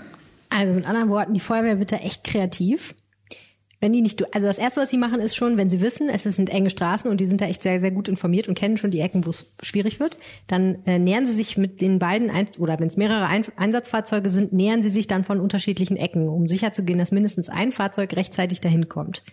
Wenn die stecken bleiben, steigen die natürlich erstmal aus und die, die ne, schon mal losgehen können, die gehen schon mal los, gucken sich das genauer an, weil ganz oft ist es natürlich auch so, ne, es wird halt Feuer gemeldet, aber dann brennt nur was auf dem Herd und das kann man relativ schnell löschen und dann irgendwie die Bude entlüften und alles ist gut. Man muss nicht unbedingt eine Drehleiter anschleppen, aber dann gucken die halt schon mal und bereiten da vielleicht auch schon mal ein bisschen was vor. Und was er auch erzählt hat, ist halt, wenn Fahrzeuge im Weg stehen, dann versuchen die halt sich daran irgendwie vorbeizuschieben. Das kann so weit gehen, dass da echt Feuerwehrleute versuchen, das Auto zur Seite zu rütteln, also physisch mit Manneskraft versuchen, da irgendwie so ein Fahrzeug zu bewegen. Das geht aber nicht bei richtig großen Autos, sondern halt bei Kleinwagen mhm. geht das irgendwie einigermaßen. Und wenn es jetzt so ist, dass sie nur um die Ecke kommen und dabei einen Seitenspiegel mitnehmen, dann nehmen sie den Seitenspiegel auch mit. Das kann auch passieren. Aber das Problem ist, dass dieser Leiterwagen äh, ganz viele Sensoren und Computersteuerung hat, weil der muss ja dann auch so Dinge ausfahren, um sich zu stabilisieren, weil so eine Leiter ist ja sehr hoch, das heißt der Schwerpunkt und so weiter. Also man muss das, man muss diesen Leiterwagen ja so aufstellen, dass der sich da auf der Straße sozusagen festhaken kann, mehr oder weniger.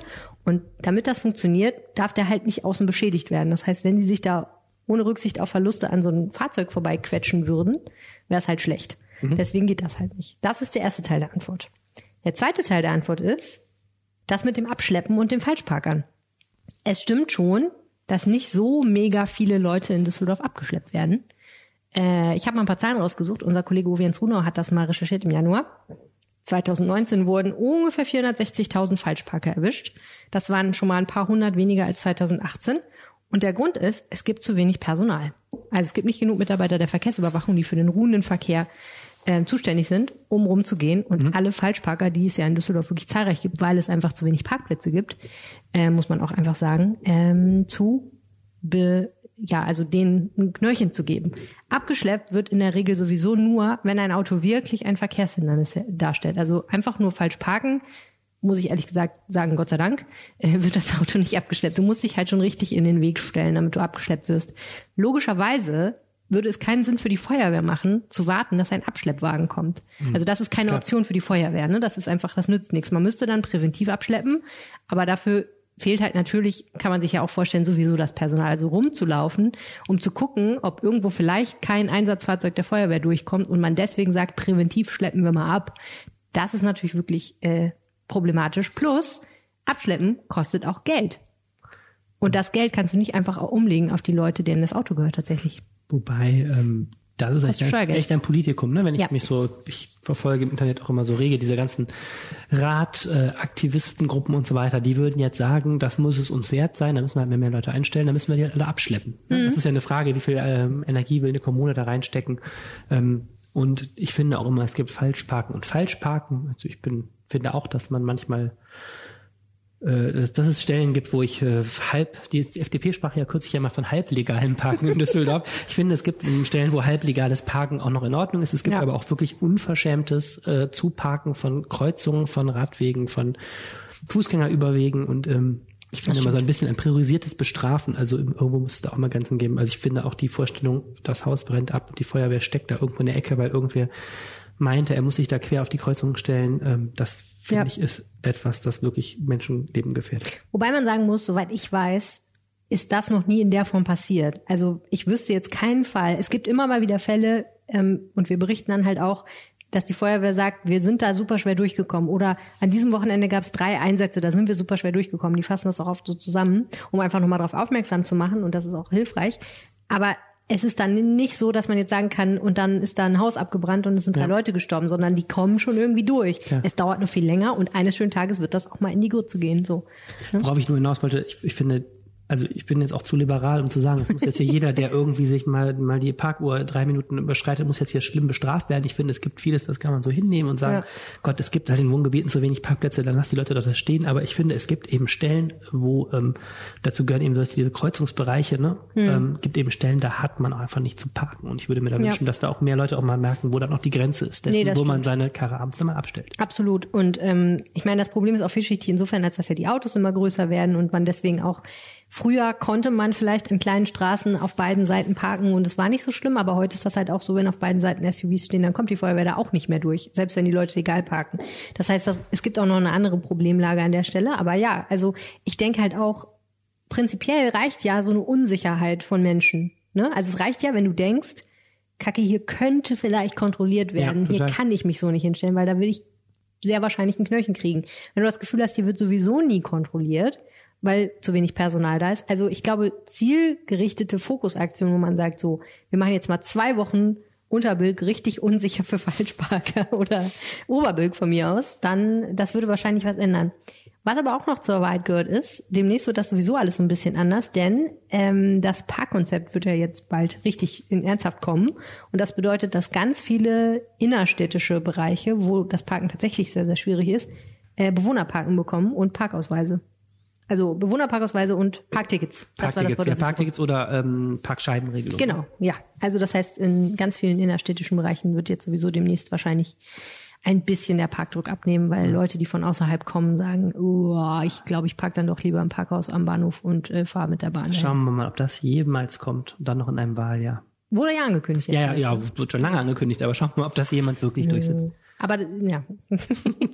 aber in der Rheinischen Post hat doch gestanden, dass es jetzt in diesem schon Jahr mehrfach, noch passiert. mehrfach auch geschrieben, dass es kommt, aber wie gesagt, ich habe es noch nicht, kein Schild gesehen, was da aufgestellt wurde. Also warten wir mal. Okay. Kommen wir zur nächsten Frage von unserer lieben Kollegin Judith Konradi. Ja, hallo, mein Name ist Judith und ich habe folgende Frage. In Bild gibt es ja mehrere Straßen, die nach Planeten benannt sind und ich habe mich schon häufiger mal gefragt, steckt da irgendeine besondere Geschichte dahinter oder fand man einfach nur, dass Planetennamen schöne Namen für Straßen sind? Würde mich freuen, wenn ihr es aufklären könnt. Tschüss. Ich habe das erstmal nachrecherchiert und habe gedacht, ach Judith, du spinnst doch. Weil ich habe einfach mir eine Liste von Straßen angeguckt und habe gesagt, okay, es gibt eine Planetenstraße, es gibt eine Merkurstraße und eine Neptunstraße. Das war's. Dann gibt's noch eine Kopernikusstraße und es gibt eine Sternwartstraße. Okay. Aber ist ja nicht nach Planeten benannt und die Planetenstraße zählt eigentlich auch nicht wirklich. Also habe ich gedacht, unterm Strich gibt es genau zwei Straßen in Bilk, die nach Planeten benannt sind. Vielleicht bin ich auch blind. Aber dann habe ich mit einer Frau telefoniert, die sich ein bisschen besser in Bilk auskennt als ich. Nämlich mit Hille Krause. Das ist die Archivarin der Bilker Heimatfreunde. Und das ist genau das, wonach es klingt, nämlich ein Verein, der sich um alles All Things Bilk kümmert. Also es gab in Bilk vor dem Krieg eine Sternwarte, die lag zwischen der Fleerstraße und der Sternwachtstraße. Deshalb heißt die so, etwas im Hintergrund. Gegründet wurde sie von Benzenberg im Jahre 1843. Er nannte sie nach seiner früh verstorbenen Frau Charlottenruh. Es gab dann als Nachfolger Vater und Sohn Luther. Robert Luther entdeckte in dieser Sternwarte 24 Planeten, unter anderem Diana, Concordia und Germania. So, da stand sowas. Ja, interessant. Concordia Straße, Germania Straße und Diana Straße sind auch Planetenstraßen. Ah. Wäre ich nie drauf gekommen. Heißen nämlich gar nicht nach irgendwelchen Göttinnen oder irgendwelchen Tugenden, sondern die heißen nach Planeten, die da entdeckt wurden. Krasse Sache. Also, ne, äh, ein Mann namens Karl Theodor Robert Luther hat, wie gesagt, diese 24 Himmelskörper von Bilk aus entdeckt. Sieben davon sind auch im Weltregister. 43 wurde dann die Sternwarte bei einem Bombenangriff zerstört. Aber man hatte vorausschauenderweise die Technik, das Fernrohr insbesondere, in den Keller eingebracht. Deswegen ist das Ganze heil geblieben und man kann es sich heute noch angucken. Vielleicht auch in eine Kasematte. Man kann es sich heute noch angucken. Das Sternrohr steht vor Alt St. Martin, der Kirche dort. Und was ich auch noch sehr, sehr spannend fand, äh, 1967 wurde ein Asteroid entdeckt und äh, das hat ein Tscheche getan. Und aus irgendwelchen Gründen, die sich mir nicht so richtig erläutert haben, ähm, hat dieser Mann, der in Hamburg-Bergedorf in der Sternwarte gearbeitet hat, diesen Asteroiden offiziell 4425 Bilk genannt. Ah. In Erinnerung an die großen Werke, die in Bilk Na für die Sternenkunde getan wurden. Düsseldorf hinterlässt seine Spuren auch im Weltall. Da stellt sich jetzt echt so ein, Plan so, ein, so ein Asteroiden vor, wo so Bilk draufsteht. so sieht's aus. So. Und jetzt kommen wir zu einer meiner Lieblingsfragen, Arne. Ah. Es ist ja schon wieder total warm diese Woche und wir laufen im T-Shirt rum und es ist mal wieder überhaupt nicht richtig kalt geworden. Und es ist vor allem mal wieder überhaupt kein Schnee gefallen. Ich glaube, Kindern heute kannst du gar nicht mehr, Düsseldorfer Kindern kannst du Schnee wirklich nur noch in Büchern zeigen. Die glauben gar nicht, dass es das wirklich auf der Welt gibt, zumindest nicht in diesem Gebiet. Und ich wüsste gerne mal, wann in Düsseldorf eigentlich mal wieder endlich Schnee fällt und warum hier so wenig Schnee fällt. Also die erste Frage kann ich dir jetzt schon sagen, werden wir heute nicht beantworten. Ich habe keine Ahnung, wann das nächste Mal Schnee fällt. Ähm, sehr wahrscheinlich nicht, nicht, nicht mehr in diesem Jahr. Aber okay. Ja, zumindest nicht mehr in diesem, äh, diesem äh, Frühjahr jetzt, ne? Also, ja. Wer weiß. Ich, ja, ja, die Wahrscheinlichkeit ist auch nicht so groß in diesem Jahr, aber das erkläre ich gleich vielleicht nochmal oder ähm, unser äh, Antworter erklärt das, denn wir haben natürlich einen extrem kompetenten Mann, was das Düsseldorfer Wetter angeht. Die Hörer des Rheinpegels kennen ihn unter dem Namen Wetterstruxi. Es handelt sich um Jens Strux und den haben wir natürlich mal gefragt, wie sieht das eigentlich aus mit dem Schnee? Und äh, hier ist seine Nachricht. Hallo Helene, hallo Arne. Wow, 100. Folge. Dafür erstmal herzlichen Glückwunsch. Und ähm, ich bin ja schon ein treuer Hörer des Rheinpegel-Podcasts seit ja nun gut mittlerweile ähm, über eineinhalb Jahren und ähm, freue mich natürlich in allererster Linie darüber, dass ich regelmäßig teilhaben darf an diesem Podcast, indem ich euch das Wetter einspreche. Ihr habt mir eine Frage gestellt und die Frage lautet, warum fällt in Düsseldorf eigentlich nie anständig Schnee? Für anständigen Schnee brauchen wir ein anständiges Tief, welches uns Niederschlag bringt und zwar Niederschlag, der von der Luftmasse in 1500 Meter Höhe unter minus 10 Grad liegt. Das kommt relativ selten vor, ist halt nun mal leider so. Ähm, ganz häufig ist es so, dass die Temperaturen so in etwa bei minus 7, minus 8 Grad liegen und dann mal richtig Niederschlag dazu kommt. Und somit kommt es auch dazu, dass gerade so Kreis Mettmann, Bergischer Kreis, Eifel, Sauerland, dass die in aller Regelmäßigkeit ganz viel Schnee bekommen im, Sommer, äh, im Winter und ähm, wir hier in Düsseldorf natürlich dann leer ausgehen.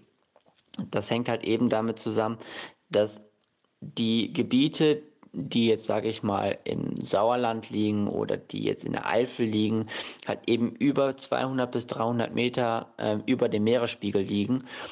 Und dort ist die Luft im Prinzip regelmäßig zwei bis drei Grad kälter als beispielsweise in Düsseldorf. Und somit kommt es dazu, dass dort häufiger Schnee liegt. In Düsseldorf wir damit eher leer ausgehen. Und nun kommt noch ein zweiter Effekt, der es für Düsseldorf sehr, sehr schwer macht, denn es ist eine Großstadt. Und diese Großstadt sorgt dafür, dass es tendenziell immer etwas wärmer ist als beispielsweise ein paar Kilometer weiter nach Norden oder nach Süden, respektive natürlich vor Duisburg und natürlich respektive vor äh, Leverkusen beispielsweise. Also, bleibt nur festzuhalten, warum fällt in Düsseldorf eigentlich nie anständig Schnee? Das liegt zum einen an der Topografie, also an der Höhe von Düsseldorf und auch an der geografischen Lage von Düsseldorf. Ja, also mit anderen Worten, hier ist es zu warm, Arne. Muss ich dir als Wuppertaler einfach mal so sagen. Ja, verdammt. Ja, also wir sind zu niedrig und wir sind eine Großstadt. Das sind schon mal zwei extrem schlechte Voraussetzungen. Jetzt muss ich dazu sagen, ich habe die Antwort vom Wetterstruxi ein bisschen kürzen müssen. Und er hat noch sehr, sehr viel dazu erzählt, aus welcher Richtung das Tief kommt und wo es hingeht und wo es sich die Niederschläge aufsammelt und dann muss auch noch jede Menge kalte Luft kommen und so. Also meine Takeaway von diesem, diesem Informationen ist, es ist generell relativ schwierig mit dem Schnee in Deutschland, aber Düsseldorf hat einfach ähm, extrem extrem bescheidene Voraussetzungen dafür, dass es hier richtig vernünftig schneit. Und ähm, was ich vorhin gesagt habe, er hat auch gesagt, überhaupt in ganz Deutschland kommen diese Bedingungen, die man mhm. eigentlich braucht für Schnee, für richtig jetzt ernsthaft Schnee, also jetzt mal so zehn Zentimeter, die auch mal liegen bleiben, kommen sowieso eigentlich eher so normalerweise nur im Januar und Februar vor. Also im Dezember sowieso noch nicht so richtig mhm. irgendwie. Und es gibt noch einen weiteren Faktor. Der dritte Aspekt ist dann natürlich auch, äh, dass wir mittlerweile in einer Zeit leben, in der das Klima natürlich deutlich erwärmt ist und wir in Düsseldorf alleine ähm, so grob 1,2 bis 1,4 Grad über dem ähm, langjährigen Mittel aus den Jahren 1961 bis 1990 liegen. Und was sagt uns das? Naja, dass halt eben genau diese 1,2 Grad schon fast ausschlaggebend dafür äh, ist, ob es bei uns schneit oder nicht. Denn ganz häufig kommt es vor, dass die Temperaturen so bei etwa 0,5, 1,5, 2,5 so um den Dreh liegen und es dann richtig Niederschlag gibt. Aber das reicht halt eben nicht aus, damit es zum einen als Schnee runterfällt und zum anderen, dass dieser Schnee auch liegen bleibt, respektive der Boden vorher gefroren ist und damit der Schnee liegen bleiben kann. Und damit ist eigentlich mehr oder weniger die Begründung schon gegeben.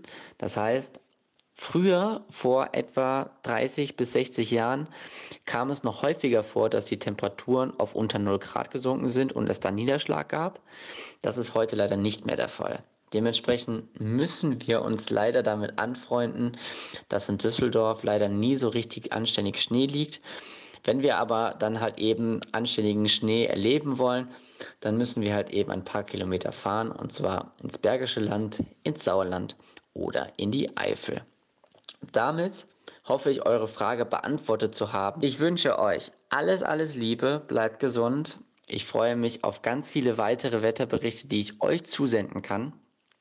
Und ähm, ja, macht nur weiter so. Es ist immer eine Freude, euch zuzuhören. Bis dahin, euch alles Gute und bis zur nächsten Woche. Bis dann. Tschüss.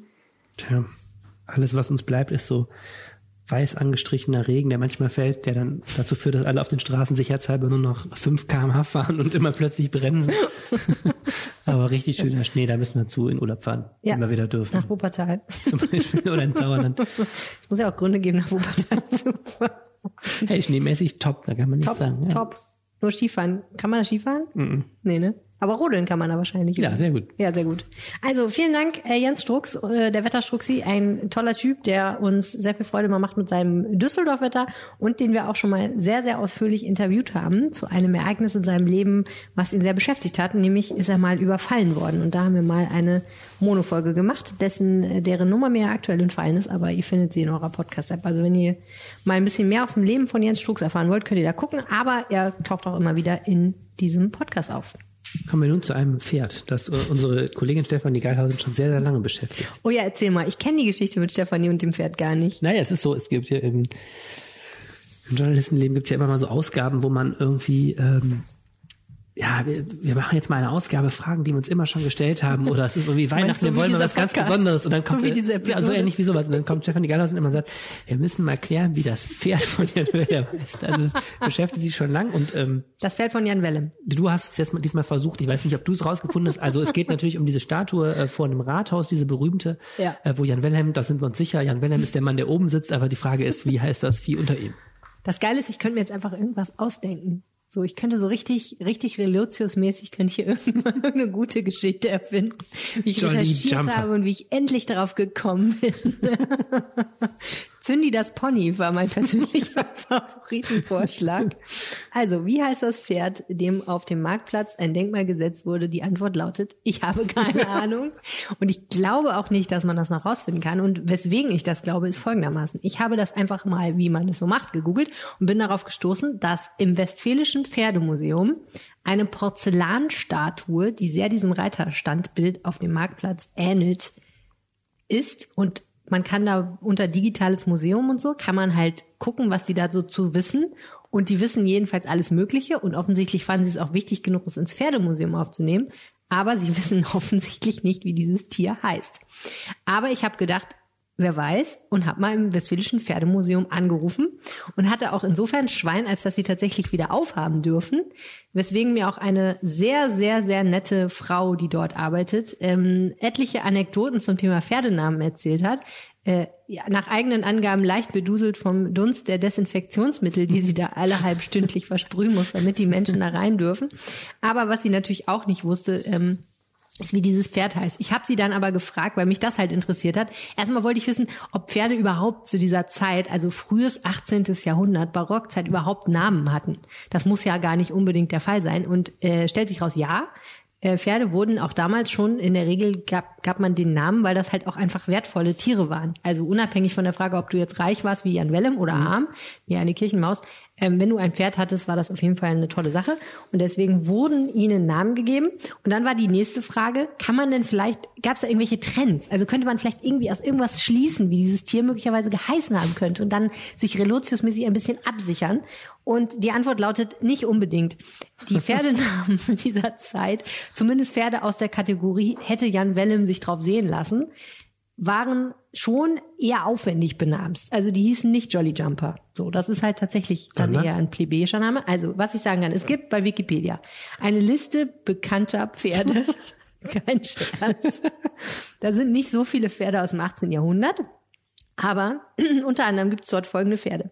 Zwei Pferde namens erstens Eclipse und zweitens Highflyer. Von äh, aus dem 18. Jahrhundert. Ja, ja, die sind alle aus dem Aber die 18. können ja jetzt auch noch auf der Galopprennbahn Grafenberg. Eclipse Ja, ja, vor klar, Highflyer, genau, das absolut. ist ja Pferdeklassiker. Genau, klassische Pferdenamen. Das waren sehr erfolgreiche Galopprennpferde aus dieser Zeit. Dann gab es ein Pferd, äh, da gab es mehrere von, also die, die nennt man so ein bisschen die Stammvater der englischen Vollblüter. Da gab es offensichtlich eine Hm. Reihe von Pferden, aus denen man dann sich das geilste Pferd aller Zeiten gezüchtet hat. Und eins von denen, das war auch ein Beispiel, was die Frau aus dem Pferdemuseum genannt hat, hieß Bayerly Turk. Und das hieß deswegen Bayerly Turk, weil erstens war es ein Turkmene, Turk, und zweitens gehörte es einem Colonel Bayerly. So, also man nannte die dann auch so ein bisschen nach dem Menschen, dem sie gerade gehörten oder nach ihrem Geschlecht. Dann gab es eine Reihe von äh, Pferden, die berühmten Menschen zugeordnet wurden. Condé, das war das Leibreitpferd Friedrichs des Großen. Natürlich, Französisch, ja. ist ja logisch, ne? Der alte Mann auf dem Pferd hat natürlich, äh, war ja dem Franzosentum sehr zugeneigt. Dann gab es ein Pferd namens Marengo. Mhm. Das war äh, Napoleons Lieblingspferd. Aha. Und dann gab es ein Pferd namens Herodot, wie der griechische Philosoph, glaube ich, äh, das angeblich mal von Napoleon in Mecklenburg geklaut wurde. Nein. Doch, Napoleon, der alte Pferdedieb. Das war ein ganz, ganz, Pferde stehlen. War, der ließ Pferde stehen. Das ist ein ganz, ganz berühmtes Zuchtpferd in Mecklenburg-Vorpommern auf einem Gestüt. Und äh, äh, Napoleon soll angeblich, als er dann da mal vorbeikam und sich auch so ansonsten alles einverleibt hat, hat er gesagt, und jetzt findet mir dieses Pferd. Und dann haben sie es gefunden. Beziehungsweise sie haben dann versucht, es zu verstecken, angeblich in einer hohlen Eiche. Also längere Geschichte kann man sich auf Google äh, äh, nochmal angucken. Und auch sehr schön, das Pferd von George Washington hatte einen berühmten Namen nach einem britischen Admiral ausgerechnet, von allen Dingen. es hieß Nelson. Okay. Ja. Also keine Ahnung, wie ein Wellenspferd hieß, aber tendenziell war es wahrscheinlich was Französisches. Da lassen wir diese Frage lassen wir offen für François. eine ähm, für eine ähm, Diplomarbeit, eine Magisterarbeit, nee, wie sagt man heute, eine Bachelorarbeit in Geschichte. Pferdenamen äh, von Jan Wilhelm. So machen wir das. Die nächste Frage hat uns der Düsseldorfer SPD-Chef und Bundestagsabgeordnete Andreas Rimkus auf den Anrufbeantworter gesprochen. Hallo, liebes Team von der Lokalseite der Düsseldorfer Rheinischen Post. Ich freue mich sehr, ähm, dass ihr diese Aktion macht und äh, habe natürlich eine Frage. Mir begegnet immer wieder der sogenannte Düsseldorfer Weg. Sagt mal, gibt es den wirklich? Das ist eine sehr sozialdemokratische Frage. Düsseldorfer Weg. Du als Ja. Teil des Teams von Lokalseite Düsseldorf kannst das sicher beantworten. Ja, ähm, es gibt dazu zwei Antworten. Die erste Antwort lautet, ja, den Düsseldorfer Weg gibt es. also die, beiden, die zweite Antwort lautet auch ja, aber jetzt kommt die erste Antwort. Also die erste Antwort ist ja, den Düsseldorfer Weg gibt es ähm, und angeblich ist das ein Weg, auf dem man durch Düsseldorf gehen kann und relativ viel von Düsseldorf sieht, denn der ist 71 Auf Kilometer einem lang. Wanderweg oder sowas. So eine Art Wanderweg, ja. Ich, wobei 71 Kilometer. Also Das ist schon. Wann soll man das erwandern, ne? In seinem Leben. Aber das ist Tage. ein Weg, der, der führt vom Hofgarten rund um Düsseldorf bis Bernrad. Also wenn man wirklich mal alles von Und um Düsseldorf, Also vom Hofgarten geht man dann irgendwie nach außen dann läuft man die Außen. guckt man sich äh, schön am besten auf der Karte an, beschreibe ich jetzt nicht, aber jedenfalls man könnte den theoretisch gehen und das wird als Düsseldorfer Weg äh, unter Touristikern gehandelt. Aber die Frage ist ja, wenn ein Andreas Rimkus einem diese Frage stellt, was kann er dann meinen? Und das erste, was ich festgestellt habe, ist, der benutzt dieses, ähm, diesen Begriff, den Düsseldorfer Weg, benutzt er selber. Ich habe mal irgendwann einen Artikel geschrieben über die äh, Social-Media-Aktivitäten von Düsseldorfer Politikern und da war zufällig ein Post drin, den er, ich glaube, Facebook abgesetzt hat und wo er meinte, äh, es ging irgendwie um äh, irgendwas mit öffentlichen Personennahverkehr. Ähm, wir können auch gemeinsam den Düsseldorfer Weg Stimmt, gehen. ich erinnere mich, ja. Mhm. Ohne dass ich so genau verstanden hätte damals, was er eigentlich meint. Und ich glaube, was er meint, ist folgendes. Kiefernstraße, sagt ihr was? Klar. Ja, das ist dieses schöne kleine Viertel mit den bemalten Häusern, wenn man von Oberbilk nach Flingern fährt. Mhm. Also so, da ist ja dann dieses, äh, dieses Einkaufszentrum und dahinter ist die Kiefernstraße. Und äh, kennt man, weil man diese Häuser schon mal gesehen hat. Das ist ein Viertel, das ist irgendwie ähm, so Anfang des 20. Jahrhunderts entstanden. Das waren mal Werkswohnungen von so einem Eisen- und Drahtbetrieb. Und irgendwann, nachdem dieses Arbeiterviertel dann, also diese Firma dann irgendwie Kilo umgegangen ist, hat die Stadt diese Wohnung dann besessen. Und in den 70er Jahren sollte dort ein Gewerbegebiet entstehen. Und dafür sollten diese Häuser abgerissen werden. Sind so ganz normale Mehrfamilienhäuser, wie man es so kennt, eigentlich ganz schön. Und das Ding war, bereits in diesen 70er Jahren oder schon mal in diesen 70er Jahren war die Wohnungsnot in Düsseldorf sehr groß. Das heißt, der Plan, diese Häuser platt zu machen, wo relativ günstige Wohnungen waren und daraus dann ein Gewerbegebiet zu machen, der stieß nicht auf allzu viel Gegenliebe, mit dem Resultat, dass diese Wohnungen besetzt wurden. Und ich überspringe jetzt ganz, ganz viele Details. Und wenn irgendjemand zuhört, der sich mit Düsseldorfer Stadtgeschichte auskennt, der soll bitte jetzt kurz die Finger in die Ohren stecken und laut lalala rufen. Weil das wahrscheinlich alles, äh, viele Details sehr wichtig werden. Aber unterm Strich kann man sagen, also diese Besetzung hat unglaubliches Aufsehen erregt. Und es war so eine richtige Phase von, oh oh, das könnte richtig, richtig Tiere schief gehen und richtig Bürgerkrieg geben weil das auch bundesweit Aufsehen hervorgerufen Mhm. hat. Und dann gab es noch Verstrickung mit der RAF und es war alles ganz dramatisch und sehr links und so. Aber der springende Punkt ist, es gab damals offensichtlich eine sehr SPD geführte oder zumindest sehr von der SPD durchsetzte Verwaltung mit einem Jugendamtsleiter, der hieß Paul Saatkamp. Und aus Gründen, die heute ein bisschen skurril sind, aber die damals offensichtlich logisch waren, hat man gesagt, okay, irgendwie ist das so generell so ein sozialer Brennpunkt da. Da waren dann auch Migranten und wie gesagt dann Hausbesetzer und es war alles ganz schwierig. Man hat gesagt, okay, das ist doch eigentlich ein gutes Thema für so einen Sozialverwaltungsmenschen wie zum Beispiel den Jugendamtsleiter. Und dann war der irgendwie aus irgendwelchen Gründen am Start und musste da Verhandlungen führen, weil diese SPD geführte Verwaltung gesagt hat, wir wollen versuchen, durch Verhandlungen mit diesen Leuten, Mhm. die ja in dem Rest von der Bundesrepublik in vielen Stellen für relativ unmöglich gegolten hätten, gerade in der Zeit des deutschen Herbstes, wir wollen durch Verhandlungen irgendwie diesen Konflikt befrieden. Also wir wollen das irgendwie hinkriegen, dass das nicht in Bürgerkrieg ausartet. Wir wollen auch nicht einfach hingehen und den ganzen Kram räumen und das dann platt machen und diese Wohnung verschwinden lassen und damit auch das Problem verschwinden lassen, sondern wir wollen irgendwie verhandeln. Und dann sind die da wohl relativ äh, zäh hingegangen und haben jeden Tag mit diesen Menschen da basisdemokratisch verhandelt. Also da haben sich so Häuserplänen gebildet, also ne, so Räte, die abgestimmt haben über Sachen und es war wohl relativ mühselig insgesamt. Aber es scheint ihnen irgendwie gelungen zu sein, diese ganzen Sachen zu befrieden und das Ganze dann mehr oder weniger in normale Mietverträge zu überführen. Und äh, währenddessen haben auch die Menschen, die dort wohnen, angefangen, diese relativ baufälligen Häuser einfach auf eigene Faust zu renovieren. Und wenn man heute dahin geht, kann man auch immer noch sehen, das ist eine ganz besondere Klientel, die, die da wohnt. Ne? Es sind ganz besondere Häuser, die eben diese besondere Bemalung haben. Da ist immer noch sehr viel Linkes unterwegs. Und äh, ja, aber das ist, äh, nennt man wohl den Düsseldorfer Weg, nämlich nicht hinzugehen und zu sagen, komm, wir schicken da einmal irgendwie eine Hundertschaft rein und dann räumen wir da mal richtig auf, sondern zu sagen, nee, irgendwie wollen wir das vernünftig lösen und wenn es lange dauert, dauert es halt lange. Ich kann das immer nur so als rheinische Lösung, dass man irgendwie versucht, das so still und im Einvernehmen zu lösen. Ich hoffe, ich habe jetzt auch keinen Quatsch erzählt, weil es ist echt sehr vage. Vielleicht, vielleicht ist der Weg auch was ganz so anderes, aber das wäre auf jeden Fall eine logische. Das wäre auf jeden Fall eine gute gut. Erklärung, die hoffentlich keiner anzweifelt. Sehr interessant. Und ansonsten äh, hast du ja immer noch gesagt, dass es auch einen Wanderweg gibt, der Düsseldorfer Weg heißt. Ne? So ist es. So. Und jetzt haben wir noch jemanden hier, den man vielleicht kennt, wenn man in den 90er Jahren gerne Fernsehen geguckt hat. Hast du Big Brother gesehen? ähm, nee, Echt nicht? nee, Du hast nicht Big Brother gesehen? nee. Ich Warum war, nicht? Weil ich Reality TV immer doof fand. Ich Echt? Ehrlich, tut mir total leid. Habe ich überhaupt nicht. Ich, vielleicht habe ich mal reingeguckt, keine Ahnung. Ich durfte das nicht gucken. Meine Mutter hat mir das verboten. Ich hätte das natürlich prinzipiell geguckt, weil alle in meiner Klasse haben das geguckt und haben immer drüber geredet. Und ich glaube aber, meine Mutter hat mir das verboten. Und irgendwann habe ich mal reingeschaltet, so heimlich. Und dann war ich super, super enttäuscht, weil das, also, da war halt hauptsächlich Slatko zu sehen, kann sich ja immer noch an den erinnern.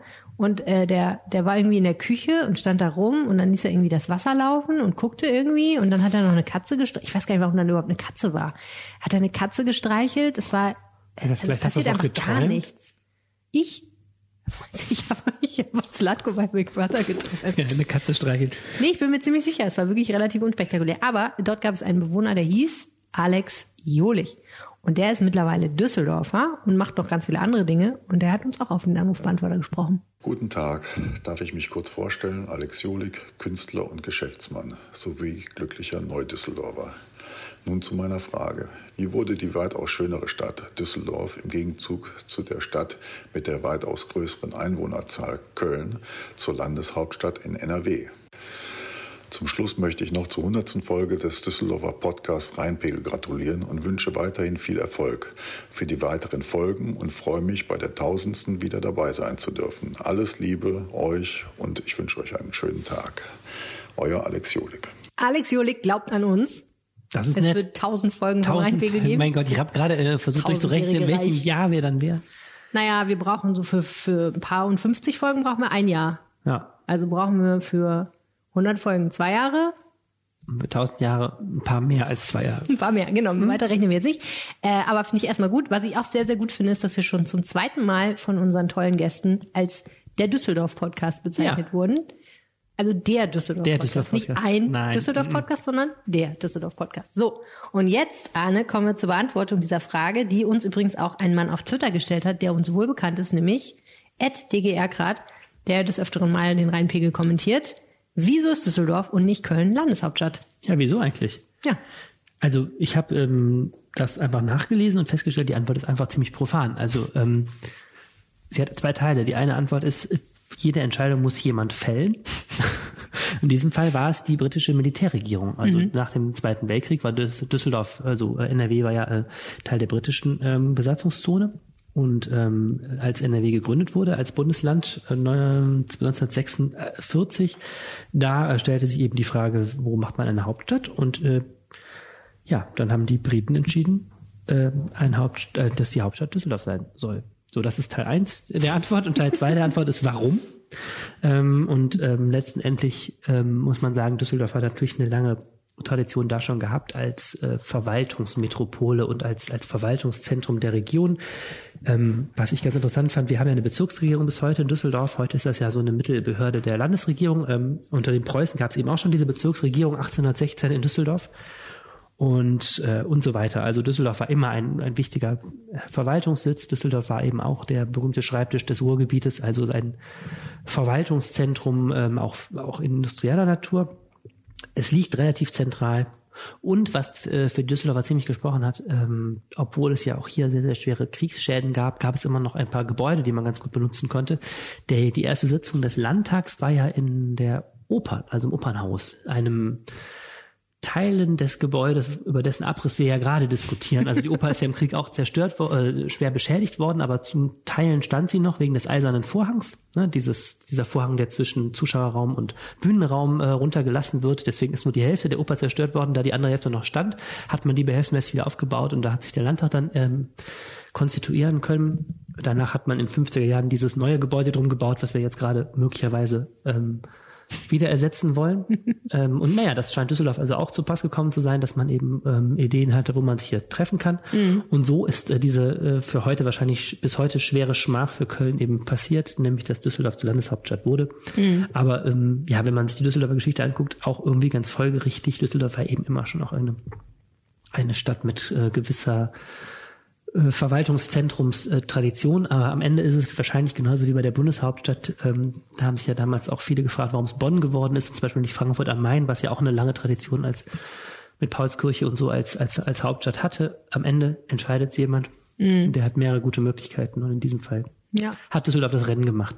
Und ganz oft wurden solche Sachen ja auch entschieden auf der Basis von, äh, wo ist denn noch nix? Also im Sinne von, wir wollen das nicht alles noch so konzentrieren, wie es zum Beispiel zur Nazizeit war, weil das ja alles, äh, auch der Föderalismus so ein bisschen darauf basierte, dass man die Macht und die Institutionen ganz gut verteilt hat, damit wenn ein Ort jetzt von einer bestimmten politischen Richtung in Anführungsstrichen überrannt wurde, da nicht irgendwie sofort eine Machtergreifung stattfinden konnte. Also ähm, ich weiß es nicht genau, aber so ist das ja heute noch so ein bisschen, ne? dass äh, Bundesämter und Institutionen, Zentralbank und so ein Kram, das wird ja alles ganz proportsmäßig verteilt und soll möglichst in den ganzen im ganzen Bundesgebiet irgendwie stattfinden und sich nicht so an einem Ort äh, stattfinden.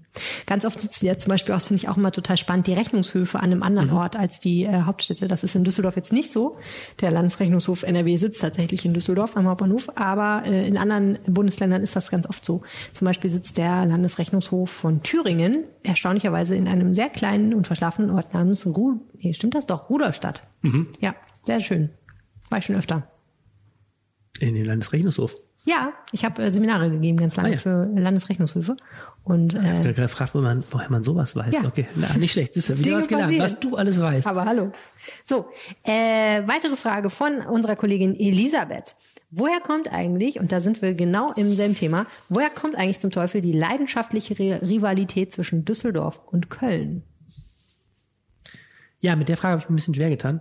Ähm, Ich glaube nicht. Kann man die überhaupt beantworten? Ja, äh, aus zwei Gründen. Erstens geht mir diese Rivalität zwischen Düsseldorf und Köln langsam richtig auf den Keks. Muss ich ganz Aber ehrlich es ist sagen. eine gute Frage, wo sie herkommt. ja, also ich, ich finde, ähm, Ja. also ich habe Weil dann jahrelang könnte man ja vielleicht rausfinden, wie man sie abstellt. das wäre jahrelang habe ich Was ist gedacht, dass, dass das Haupt, der Hauptgrund, äh, warum es sie gibt, ist, dass ähm, Redner, die irgendwie eine Pointe für eine Rede brauchen, in Düsseldorf immer dann einen doofen Köln-Witz machen können. Das ist, erlebst du ja wirklich, wenn du so, also ich, ich muss mir berufsbedingt sehr, sehr viele Reden anhören und äh, Ja. wirklich immer so ein kleiner Köln-Witz, der geht immer, wenn, wenn einem sonst nichts einfällt. jeder drüber, ne? Äh, Und auch im Karneval geht das super und ähm, habe dann aber auch festgestellt im Laufe der Jahre, es gibt doch viele Menschen, die das ganz furchtbar ernst Mhm. nehmen. Ich war auch im Einsatz hier, als Köln äh, kürzlich mal bei Fortuna gespielt hat und dann Ja. reisen hier hunderte Menschen aus jeder Richtung an und wollen andere Leute auf die Nase hauen wegen Köln und Düsseldorf und so. Ich erinnere mich, dass auf der Kirmes auch kürzlich mal eine Massenschlägerei gab wegen der Frage, wie schön Köln wirklich ist. Wirklich? So, ja, da gab es auch mal. Wann ja, war ja, das denn? Ja, das vor drei, vier Jahren irgendwie. Okay, Also, kürzlich. Habe ich ja noch nie gehört. Die Geschichte kenne ich gar nicht. Ist eine alte Kirmes. Also ist das echt so? Ja, ja, ja, das war also Eine einer der- es gab mal so eine, es gab mal so eine richtige Bierzeltschlägerei und da war der Auslöser, hat hinterher die Polizei auch gemeldet, war die ging um die Güte von, von Nein. Köln. Hm? Abgefahren, okay. Doch. Und ähm, ja, also ich mich mich nervt das total. Ich finde Köln ist eine schöne Stadt. Das darf ich, glaube ich, auch sagen als jemand, der in Düsseldorf lebt. Jeder Und, darf äh, deswegen- seine Meinung haben. Naja, und ähm, jetzt die, Arne. aber gut, die äh, Antwort auf diese Frage äh, Es ist kann dann auch ähm, keiner was dafür, wenn du das nachts einen Pferdekopf in deinem Bett findest, aber jeder darf seine Meinung Ich haben. oute mich jetzt. Ich habe mein Herz ist groß genug, um auch Köln äh, einzuschließen und auch Düsseldorf. Und ich darf auch diplomatisch sagen, beide Städte haben ihre Vorzüge. So, die Rivalität. Ähm, es gibt, äh, es gab die Theorie, die ich gelesen habe, dass das schon mit der Schlacht von Worring anfing, 1288, da sind wir wieder. Wobei ich nicht genau verstanden habe, warum. Denn äh, auf der einen Seite der Schlacht von Worring stand ja der Kölner Bischof, die Düsseldorfer waren auf der anderen Seite, die Kölner Bürger aber auch. Also ähm, eigentlich haben die Kölner und die Düsseldorfer, wenn ich richtig verstanden habe, sogar auf derselben Seite äh, gekämpft. Woher da die Rivalität kommen sollte, keine Ahnung. Aber es ist, glaube ich, so der Gründungsmythos. Alles kann man mit der Schlacht von Worring wahrscheinlich erklären. wahrscheinlich hieß auch das Pferd von Jan Wellem Schlacht von Worring. Also das kann ist der. Worringer. Der Worringer Hengst. Das, wieso habe ich das nicht gemacht? Ich meine, vorhin habe ich echt überlegt, soll ich mir einfach irgendeine Geschichte ausdenken und dann gucken, ob irgendjemand drauf kommt. Ich wollte das einfach mal ausprobieren. Ja, warum noch nicht? Ach, jetzt ist es zu spät. Ja, und äh, jedenfalls, also Aber Worringer wäre ein guter Name gewesen. Das wäre auch, hätte man irgendeine geile Begründung für finden können. Okay, sorry, ich wollte Aber um es kurz zu machen, die beiden äh, Städte äh, sind sicherlich seit der, in, also ein, ein Grund mehr, warum das bei der Stadt von Worring nicht so besonders wahrscheinlich ist, ist, dass Düsseldorf damals ein total kleines Kaff war, während Köln ja schon als Röm, Römerstadt Ja. äh, einiges Ansehen hatte. Insofern hätten die Kölner eigentlich gar nicht so einen Grund gehabt, mit den Düsseldorfern eine Fehler anzufangen. Das war unter deren Niveau wahrscheinlich damals. Mhm. So waren die Menschen 1288. Und, ähm, Edel. Edel, genau. Und ähm, naja, im 19. Jahrhundert jedenfalls sind Düsseldorf und Köln beides wichtige Zentren der Industrialisierung geworden ähm, und beides eben auch ähm, ja, bedeutende Städte, die für sich proklamiert haben, ähm, Oberzentren so der Region zu sein. Und ähm, ich glaube, dass man zusammenfassen kann, irgendwo daher ist es entstanden. Man ist sich, ich vermute, es ist wie bei jeder guten Fehde, man ist sich sehr ähnlich, beide Rheinländer, Karneval, Mhm. beide beanspruchen so eine gewisse Führung in der Region. Absolut meine Meinung. Ne? Und dann, ähm, genau, und dann kannst du das jetzt mit ganz vielen Anekdoten ausschmücken. Zum Beispiel der ähm, Kölner Oberbürgermeister äh, Konrad Adenauer hatte gehört. eine ziemliche Fehde mit dem Düsseldorfer Oberbürgermeister Robert Lehr. Mhm. Ähm, vor, vor der NS-Zeit war der Adenauer ja da äh, Oberbürgermeister. Und beide waren sehr selbstbewusst und haben versucht, sich auszustechen. Also da gibt's jetzt so, so tausend Anekdoten. Aber was ich da ganz rührend fand, Robert Lehr war auch in einem der Kabinette äh, Adenauer dann Minister. Also du Mhm. siehst, es führt sich am Schluss, führen sich die Wege zusammen. Und mit diesem partnerschaftlichen Appell möchte ich auch schließen. Also im Grunde es ist nicht so richtig, es ist nicht so richtig zu klären. Es ist irgendwie Folklore und, Ja.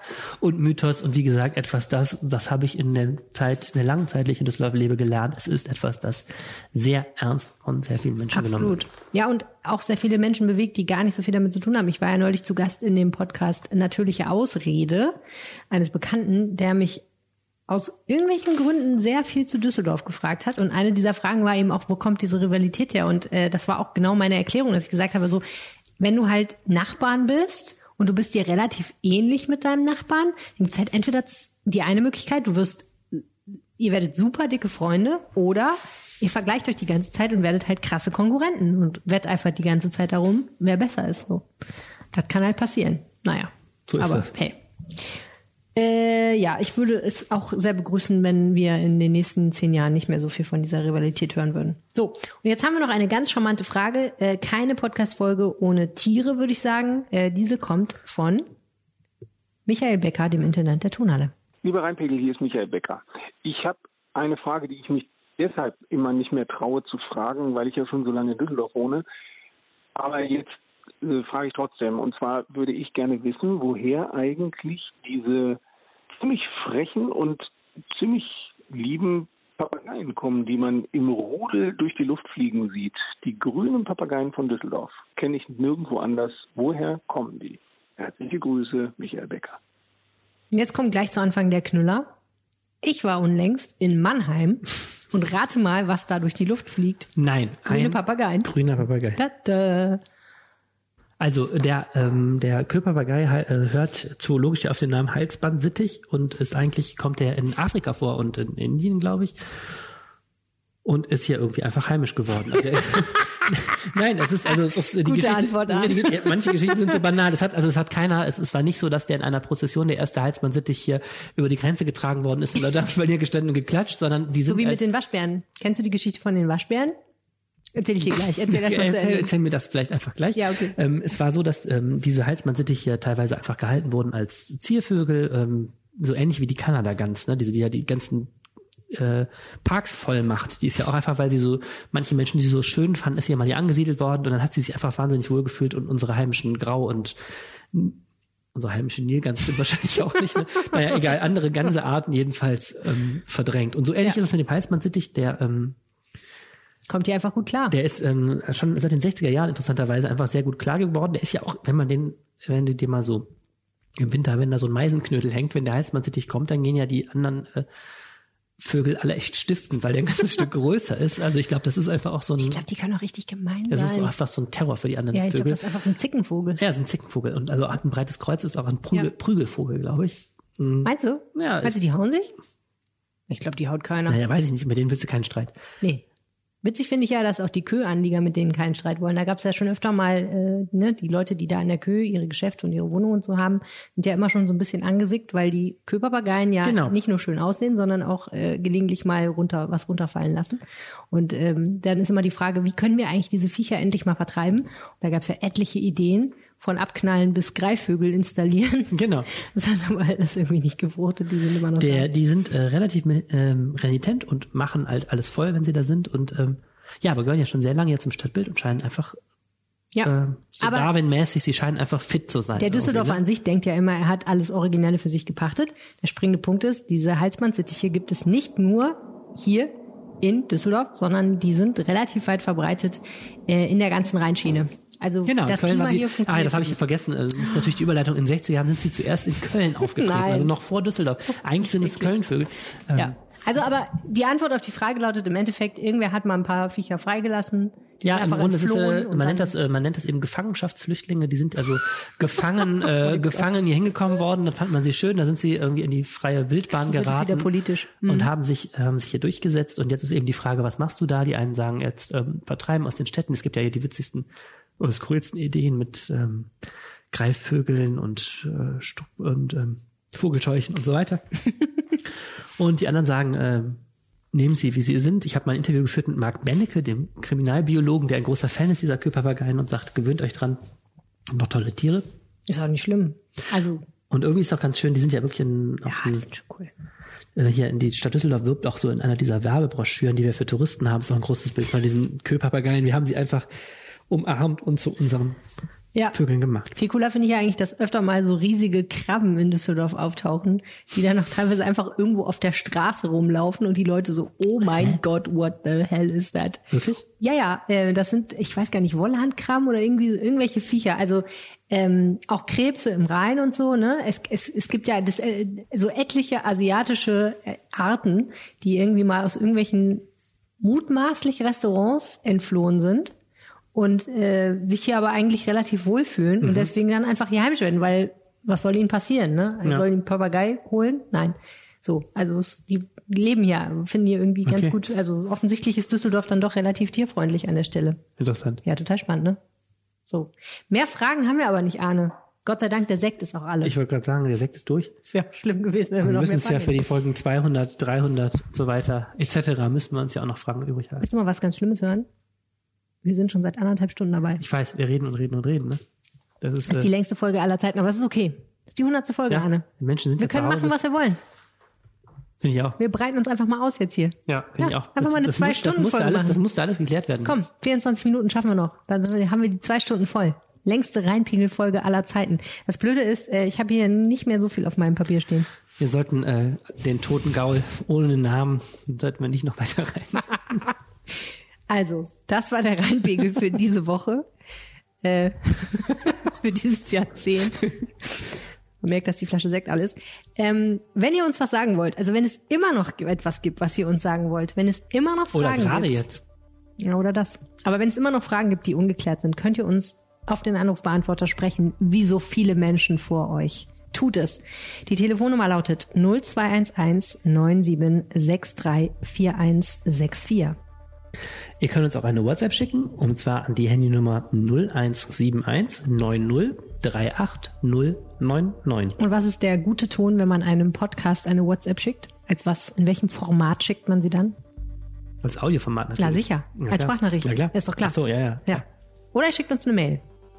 An, wir haben jetzt auch eine eigene Adresse. Ja. Rein, Reinpegel. Kennst du noch gar nicht, ne? Nee, kenne ich noch gar nicht. Und Hab ich in deiner Abwesenheit eingerichtet. bin total begeistert. Reinpegel at rheinische-post.de. Stimmt. Und weißt du, wer diese Mail dann kriegt, wenn man sie an diese Adresse schickt? Du wahrscheinlich. Und du. Nein. Doch. weißt du noch gar nichts von. Äh, ihr könnt uns übrigens auch auf Twitter erreichen. Ja, Helene heißt at Helene Verwitzki. Und Arne heißt at Arne Lieb. Ihr könnt diesen Podcast natürlich auch abonnieren, ihr könnt ihn bewerten und weiterempfehlen. All das hilft uns, mehr Leser zu erreichen, worüber uns äh, Hörer zu erreichen, worüber wir uns sehr freuen. Der Printjournalist. You can take Ja. the Printjournalist out of the Zeitung, but you cannot take the Zeitung out of the Printjournalist. Ja, tut das bitte. Also wenn ihr diesen Podcast über unsere Website hört, dann solltet ihr ihn auf jeden Fall mal in eurer Podcast-App suchen und abonnieren und dann auch direkt ein paar Sterne dalassen, denn das hilft uns extrem weiter. Vielen Dank fürs Zuhören. Dankeschön. Tschüss. Tschüss. Mehr im Netz. Alle Nachrichten aus der Landeshauptstadt findet ihr auf rp-online.de slash Düsseldorf.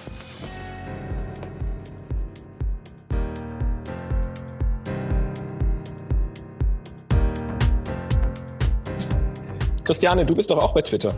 Ja, ich bin bei Twitter. Äh, wortgewandt ist bei Twitter. Wortgewandt Oh, äh. unterstrich CO. Äh, Warte, Aber ich du- notiere kurz und äh, folge dann schnell auch. Also ich bin ja nicht bei Twitter. Siehst du? Da kommst du da auch hin und da treffen wir uns dann mit Arne Lieb und Helene Pawlitzki vom Rheinpegel und Ja. tauschen uns aus. Das ist ein Plan. Und bis dahin gehen wir jetzt raus und genießen den Sommer, solange er da ist. Und halten die Füße in irgendein Wasser. Das finde ich gut. Okay, noch letzte Frage. Lieblingseissorte? Schokolade und Zitrone im Hörnchen. Schokolade bitte unten, Zitrone oben. Okay, im Hörnchen auf jeden Fall auch. Im Hörnchen muss sein Karamell, Fleur de Sel und immer Vanille. Und du? Okay. Äh, Schokolade, Banane im Becher. Und wenn es gar nicht anders geht, noch mit Sahne. Ich brauche keinen Keks. Okay. Ich finde Vanille langweilig. Aber ich Ja. würde Schokospaghetti-Eis nehmen. Das schmeckt sehr gut.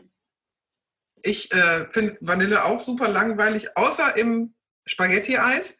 Und unsere liebsten Eisdielen verraten wir, würde ich sagen, in der nächsten Folge. Oh, das ist gut. Das heißt, wir gehen jetzt erstmal Eisdielen testen. Haha. Erzähl. Wir, mü- wir müssen ja auch mal was tun, ne? Nicht Das immer stimmt. nur die anderen für uns arbeiten lassen. Also, Perfetto. Geht raus, Congelato.